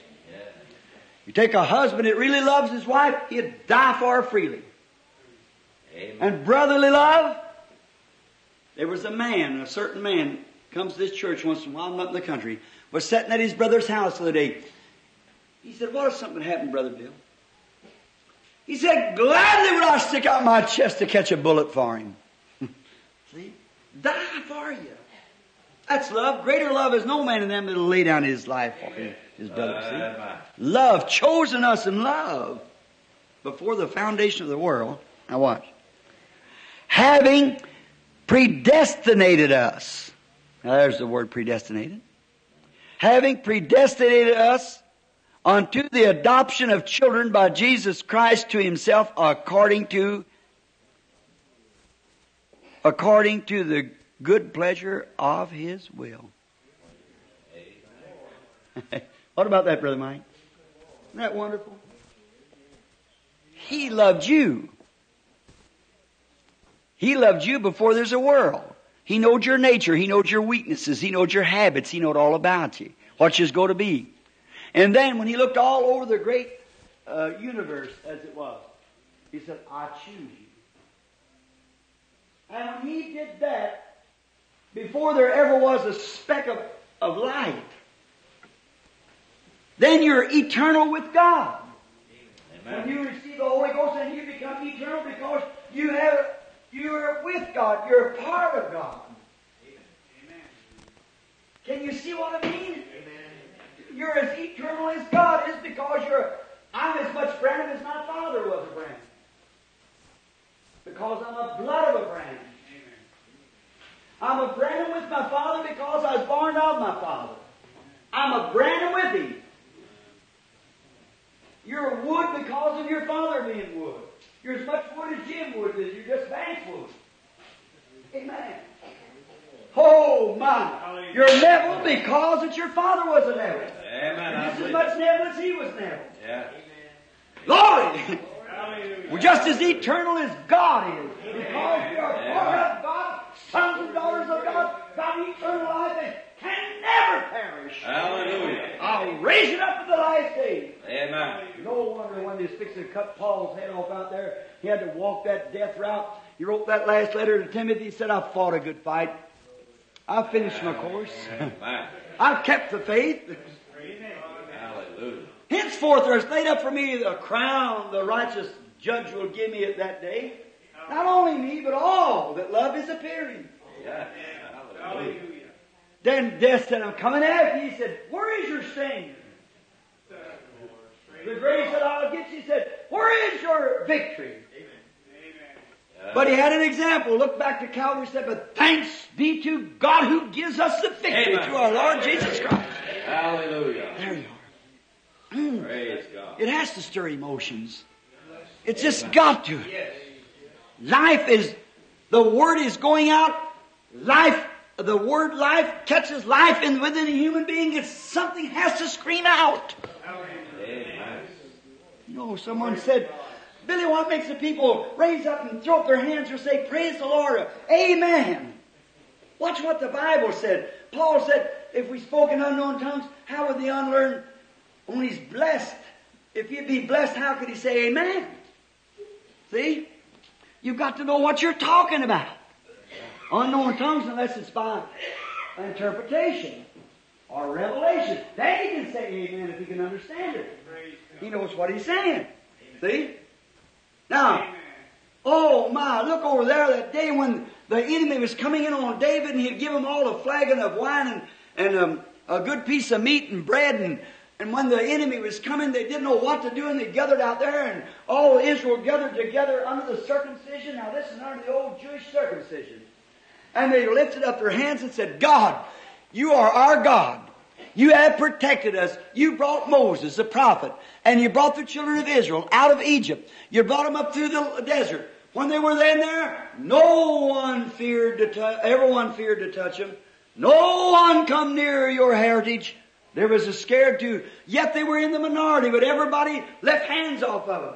Wherever they got onto them, they got stung back. He said, Oh, what a great God you are. Now, Lord, if we sin, here's our wives, here's our little children, and we're in distress at this hour. Said, Oh, what can we do? The enemies are coming. He said, What can we do? And while they were praying, the Spirit fell upon one out there in the audience, and he prophesied, Thus saith the Lord. Amen. You'll not fight, stand still. Amen. Go down by a certain way and meet him there. And he caused confusion among them and they killed one another. Amen. Hmm. There you are. Predestinated to be chosen in Christ Jesus before the foundation of the world. Now, you said that a person could live so close to God that he could not sin while here on this earth.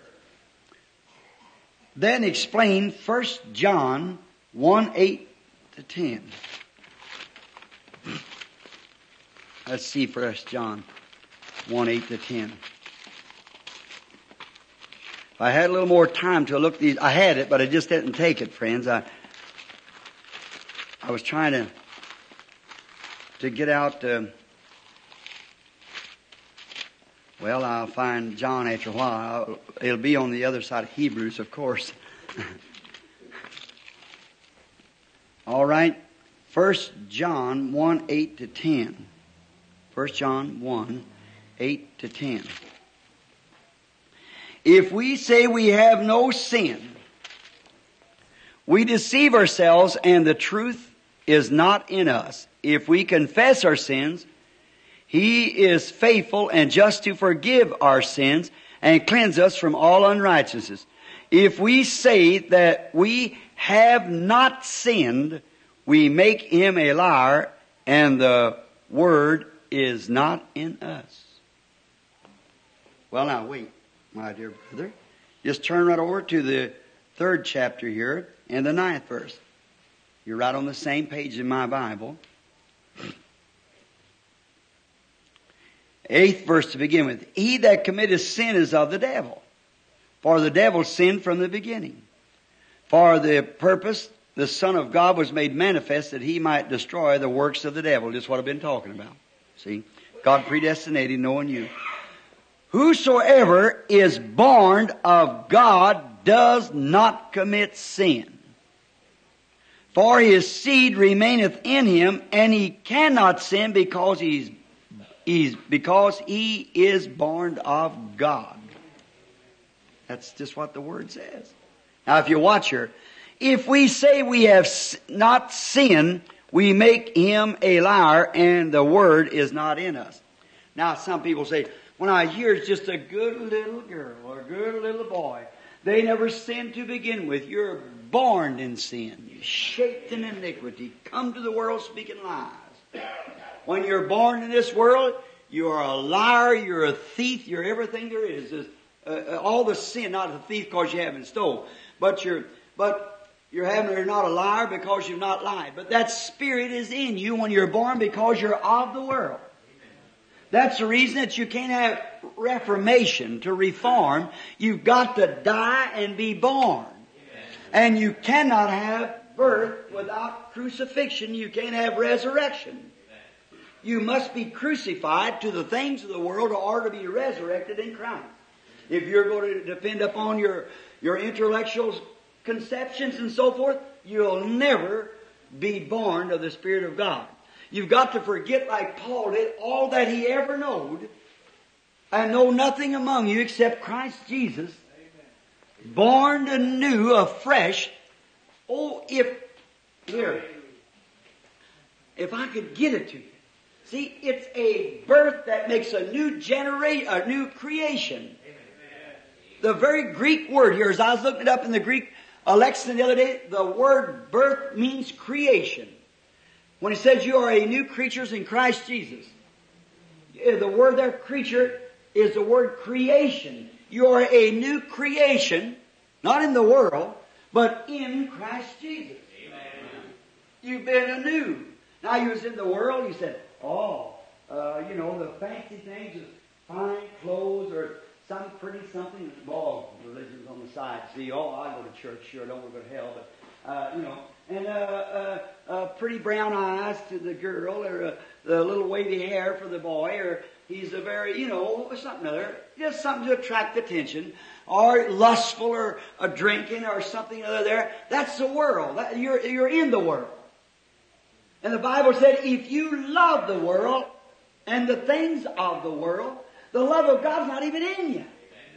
Amen. So in order to get that out of you, you have to die have to die, be crucified and buried and resurrected a new creation in Christ Jesus. Amen. Now, before you receive the Holy Ghost, you are believing unto eternal life. But you do not have eternal life until you receive the Holy Ghost. Because it is eternal life. The Holy Ghost is God. It's God's life in you. Then you got eternal life. Do you understand that now? See, look. See, you're believing unto. Wait, Here's a good thing. You women, excuse me for this, if it sounds too flat. See, make a point.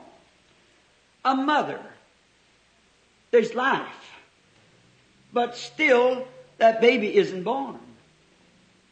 But if you treat that baby right and follow the rules of nature, that baby will be born normally. But if you don't apply everything to the rules of nature, you let a hard bruise or hit or or something take place, it's going to ruin it. See? They kill the baby before it's born. Well, that's what's the matter. The bruises come from Satan. Satan takes the poison darts of hell and try to bruise the church that's in travail with a baby, and before it's ever born, they kill it. But if you just take the Bible and nurture it in the, give it baby food, The mother taking vitamins. Well, this is the best vitamin I know of. Spiritual vitamin, see? It, it builds you up. Now, the church ought to be taking spiritual vitamins. And the vitamins is right here, whole book full of. And you must be taking spiritual vitamins, learning, and that brings forth the baby to a birth. See what I mean? Now the little fella, when he, he, he's got life, he's, he's got life because the little cells are moving and kicking, and after about three months and uh, or four, and then he's kicking and moving, but he isn't born yet. But as soon as he is brought into the world, the doctor, mother, or someone holds him up and gives him a little spanking. There he goes, see? And then he starts breathing. And just as soon as he breathes the breath of life, then he becomes a living soul. And that's what sometimes you ready to receive the Holy Ghost? You're in travail. You're wanting to be delivered. How many in here is in that shape right now? Wanting the baptism of the Holy Ghost. Really want to know what it is. Want to get, get into it. Wants the baptism of the Holy Ghost. Raise up your hands. See? You're in travail. You're wanting, you're wanting to be delivered. What you need is a little gospel spank. A little something and, and you scream out, glory! And when it happens, I know you think I'm crazy, but we, we have the mind of Christ, which is craziness to the world anyhow. Something screams in, then that spirit surges you. Then it just keeps coming. Like I said to a person, it's like an old stopped up pipe, and you run a little wire through it, and you got to hold this wire zig, zig, zig, and there's a great flow of water trying to get through it, zig, zig. You can't get it, but you know there's something up there. You can feel it. It's up on that end. Then after a while, I'll give her a great big pull, and goes the water through the pipe. That's the way it is. Then the water just keeps on coming. That's the way the Holy Spirit is. The sin stopped up the pipes. Amen. You, you, you sit back and say, I'm timid. you know, I just Amen. couldn't say that. I'm afraid that people think I'm a holy roller. See? That's now, when you feel that little tugging of the Spirit, you want it more than life. It's, you want more than your own life. It means more to you. You gotta have it or die. The first thing you know, you get a hold of something. You say, that's it, Lord. You pull the cork out. Here she comes. Gone. Amen. Oh, my. Free. Woo. My, I don't care if the president Eisenhower said, the glory of God. you're like Amen. Peter and them was back in behind there at Pentecost, high and said, look out the door real easy. See if any of them Jews out there coming. No, don't see one of them. All right, be real still, fellas. I tell you, if they ever come up here, they'll pull us out. That's all there is to it. Stay close. It's all sitting there. All of a sudden, there come a sound. Amen. like a rushing mighty wind. It began to fill all the house where they were sitting. Something began to take place. Out of that building they went, throwed open the doors, down the steps they went into there, staggered like a bunch of drunk men. Just a screaming and a carrying on. They said, these men are drunk, listen at them. Look at that coward looking out the door. The one that denied Jesus down yonder at the crucifixion said, I didn't even know him. A little woman said, well, your speech betrays you. You're one of them. Said, he cursed that I don't know him. But when that cork was pulled out, the Spirit began to flow through. He said, you men of Judea and you that dwell in Jerusalem, let this be known to you and hearken to me. Amen. I'm boss. Hallelujah. Let this be known to you. These are not drunk. Take it up for his church. These are not drunk as you suppose. This is the third hour of the day, but this is that which is spoken of by the prophet Joel. It'll come to pass in the last days, saith God, I'll pour out my spirit upon all flesh. Mm, what a difference. Hallelujah. Ah, I know you might think this is a terrible thing, but I, I, I must let you see what's truth. Stay with it. Now, certainly, you have eternal life. Now, to explain this, this says, if we say we have sinned not, all has sinned and come short of the glory of God, we make God a liar. He said you had sinned. If you say you haven't sinned, I'm, I was born in the Baptist church, Methodist church, Pentecostal church, Presbyterian church. I was born. That don't make a bit of difference. You got to be born out of it again. That's right. If we say we sin not, you make him a liar. And the word, which is the truth, how many knows the word's the truth? In the beginning was the Word, and words made flesh, and Word. Sanctify them, Father, through the truth. Thy Word is the truth, and He was the Word, see. And the Word or Christ is not in you. He was the Word. How many of you know that, see? Amen. All right. That, we'd read it like this then. If you say you have sinned not, you make him a liar, and Christ is not in us. See? See? Now that's, see, when you say that you sin, that you haven't sinned, you're wrong. You got to be born again. Now turn over here to this other verse. He, whosoever is born of God does not commit sin. Does not commit sin. For, now what is sin? Who said that? Somebody. Unbelief. That's what the Bible said. There's only one sin, and that's unbelief. That's right. He that believeth not is condemned already. See? So one of them sin. Now, if you say, well, now wait a minute. I believe that they might have got the Holy Ghost like that in them days, but I don't believe it's so. But brother, the Bible said the promises to you and your children. I know, but you're sinning. You're sinning right there. You're disbelieving what God said. Jesus Christ the same yesterday and forever. Well, we're taught that, I don't care what you're taught, the Bible said. He said, let every man's word be a lie and mine true. All right.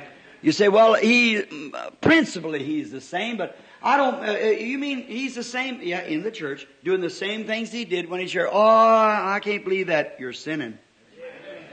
You're sinning. And he that's born of God, of the Holy Ghost, don't say those things. And if he says he's got the Holy Ghost and says those things, that's the evidence he hasn't got it. Care what he done.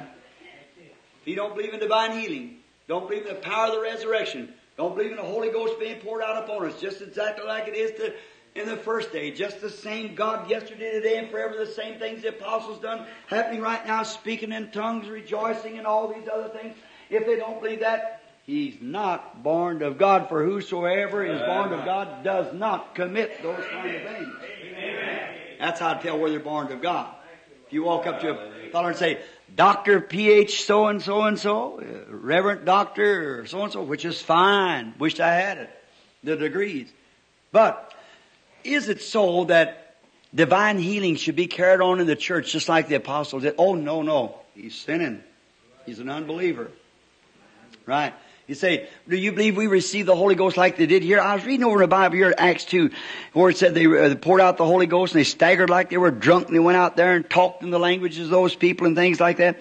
Acted like people are drunk. The church thought they were drunk. When we received the Holy Ghost day in the Baptist church, our Baptist, our Methodist, our Presbyterian, whatever it might be, uh, I don't see us doing that. Well, I'll tell you, child, that was just for them twelve. He's a sinning. He is not born to the Spirit of God because the Bible said, He that is born to the Spirit of God does not disbelieve. He's a believer. And he cannot. Why? Why? Oh, here it is. The dove is in him. Leading him. For the Spirit of God is in him and he cannot deny it. Amen. He cannot. If it's the Spirit of God, God won't deny His own word. Amen. If I deny my own word, then I become a liar. And if, the, and if you say you got the Spirit of God and deny the Word of God, it's either God a liar or you a liar. It's one or the other. And the Bible said, let every man's word be a lie and mine be the truth. And a man that's born of the Spirit of God cannot disagree with God's word. He's got to say it's right. Amen. He cannot do nothing else. Praise the Lord. This is, this is the truth. You. Listen, let me read this again. Whosoever is born of God does not commit sin for the seed. What is the seed of God? The promise Abraham had the seed to the seed. What is the seed now? Christ. Is Christ the seed of God? Whose seed is if he isn't? Or, or he's the seed of God. The seed of God remaineth in him. The Holy Ghost comes to abide, not from meeting to meeting, but for eternal. Now, you'll put down your scripture for this, Ephesians 4.30, grieve not the Holy Spirit of God, whereby you're sealed until the day of your redemption. The seed of God remains in him, and he cannot sin because he's born of God. Hallelujah. He can't disbelieve God's Praise word. the name of God. Now, when you see a man disagreeing with God's word, and said oh, that was for another age. When the promise is to whosoever will let him come, just remember he is a unbeliever and he's not of God. We better stop here, hadn't we? What time is it? Oh my. I got, I, I just, I don't want to get back here Sunday. Let me get these, it's real, real fast, can I? It's just so good. Don't you think it's good? Oh, the Word of God. All right. Brother Branham, what must a person do? Let me hold that for the last. Get this here. What uh, likeness will we be in the resurrection as we were when we went down? Exactly. Resurrection, just, just think of this. This book falls to the floor. And I take this book, a different book, and replace it. That isn't resurrection. Resurrection is bring up the same one that went down. Amen. Was Jesus resurrected? Yeah. Did they know him? Amen. Was he standing with them the same Jesus? And this same Jesus that was taken up will come again in like manner as you've seen him go. The resurrection is just like when you die, that's how you rise up. You die as a human in flesh, you rise as a human in flesh. That's just exactly. Amen. So the resurrection is just the same. We could stand another two hours on it, but we better not get started. Explain Hebrews 4 and 6. Right quick now, we get this just real quick. And compare it to Hebrews 10, 26. Hebrews 6 and 4, I beg your pardon. 6 and 4 and 10 and 26. Let's see, 10, 26. All right. I got them right here. See?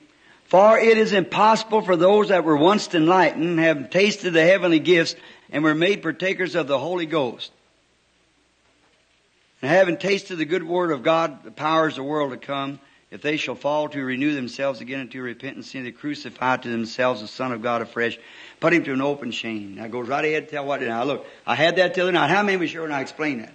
All right, you know what it is. Then see, it's them borderline believers. How many read back in Deuteronomy one there where the spies went right in there and tasted of the things from Canaan, which Canaan is not a type of the millennium. How many knows that? You mean just one hand, Junie? That's right. Canaan is not the type of the millennium because he had wars, fightings, killings, and everything else in Canaan. Type, the Holy, Canaan is the type of the Holy Ghost. Egypt is the world that they come out of. The wilderness is where they were a sanctified, called out church. Canaan is where they settled down with the Holy Spirit. Because they still had wars. And if you don't believe you have wars, just get the Holy Spirit one. What are you doing? What are you doing, Canaan? They were possessing their rights. They were possessing their rights. And they could not possess their rights till they got into Canaan. They didn't own nothing in the wilderness. And when they come into Canaan, then they had rights. We've got rights when you receive the Holy Ghost, you're in Canaan. You have to fight for it. Every inch of ground you have to fight for it. Yes, sir. That's the reason people say, Brother Branham, you pray for me today. I want to see. Get over in Canaan once, brother. You realize where you belong. Watch prayer start being turned around. Yes, sir. You say, look at here, Satan. This is mine. I'm possessor of this. God said so. Move out. That's right. Amen. That's right. Move off my grounds. Your ground, Satan say, I got an abstract deed to it. Move out. If you know, I'll serve notice on you by the Holy Spirit's guidance. he moves out. Sure he has to. Now, now they just tasted the heavenly gifts. Now watch over here. If we sin willfully, 10th, uh, this is 26th of the 10th chapter. If we sin willfully after we have received the knowledge of the truth, there remaineth no more sacrifice for sin. Now, one of them is where you just tasted of it, and the next is where you have received it and got the knowledge of it. Then if you sin what? Disbelieve. Now watch how they both read, see. If you disbelieve willfully, after you receive the knowledge of the truth, now just a minute, let me get here. If we shall fall away to renew ourselves, it is impossible for those which were once enlightened and have tasted of the good heavenly gifts, tasted of them, see, and were made partakers see, of the Holy Spirit, and have tasted of the good word, of God and powers the world to come. Then he goes on down here and says that if you set right in like the briars, as the rain cometh off upon the earth, if you set in like the briars, the Holy Spirit fell. Oh my, you enjoyed it as much as the rest of them. But as far as putting your hand to it or going on out and working for the Lord and doing something about it, no, no. You can't do that. See?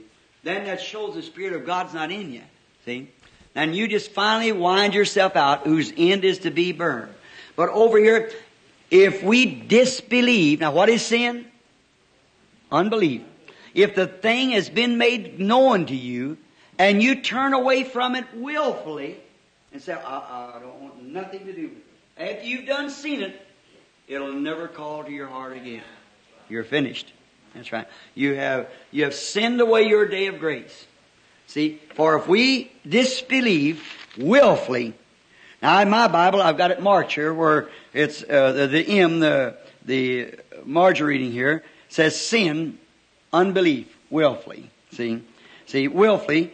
After we have received the knowledge of the truth, there remaineth no more sacrifice for sin. If you walk away and turn God down willfully after it's all been made good to you, God's offered it to you, see, but a certain fearful looking for the judgment, the fiery indignation which shall devour the adversary, he that despised Moses' law, died without mercy under two or three witnesses, how much more sore punishment Suppose ye shall be, though worthy, who has trod underfoot the Son of God and has counted the covenant worthy to sanctify an unholy thing and done despite to the works of grace. Oh my. What would it be? A preacher. A minister. Let's just take, because I'm a preacher, let's say it's a preacher. Walks up here and comes up and confesses Christ. Gets his life cleaned up where he don't live uh, adulteries and things anymore, living a good clean life walks up here, the grace of God's been good to him. Then he walks right up into the knowledge of the Holy Ghost. See? Walks up, God leads him right up to the knowledge of the Holy Ghost. And there he sees it. But he said, now wait a minute, my church wouldn't stand for that. Mm-mm. I couldn't do that. They'd turn me out. The, the council would turn me out. The next ministerial meeting, I'd be excommunicated there remaineth no more sacrifice for sin because he's took the very blood that sanctified him and brought him this far to the knowledge of the truth and counted it as though it was an unworthy thing and trotted it under his feet after God has led him step by step up here to the Holy Ghost. You say, oh now wait a minute, Brother Branham, just a minute. The spirit of Antichrist will do that. Did you notice the two heads of them? Who was Judas Iscariot? The devil. The Bible said he was the son of perdition. What is perdition? Hell. He's the son of hell, come from hell and went to hell. Jesus Christ was the son of God, came from heaven, returned to heaven. When they both died the, on the crosses. do you know Judas died on a cross? How many knows that? He died on a tree. Jesus died on a tree too. It's Just cut, that's all. Cursed is he that died on a tree. And he come from hell. And watch what, as far as he could sneak his way into the church, that's as high as he can come now. See how deceiving he could be? Now Judas come, what was he? A treasure. A brother. Working in the church. The treasure in the church. Walked out on up, believed on the Lord Jesus Christ, and was justified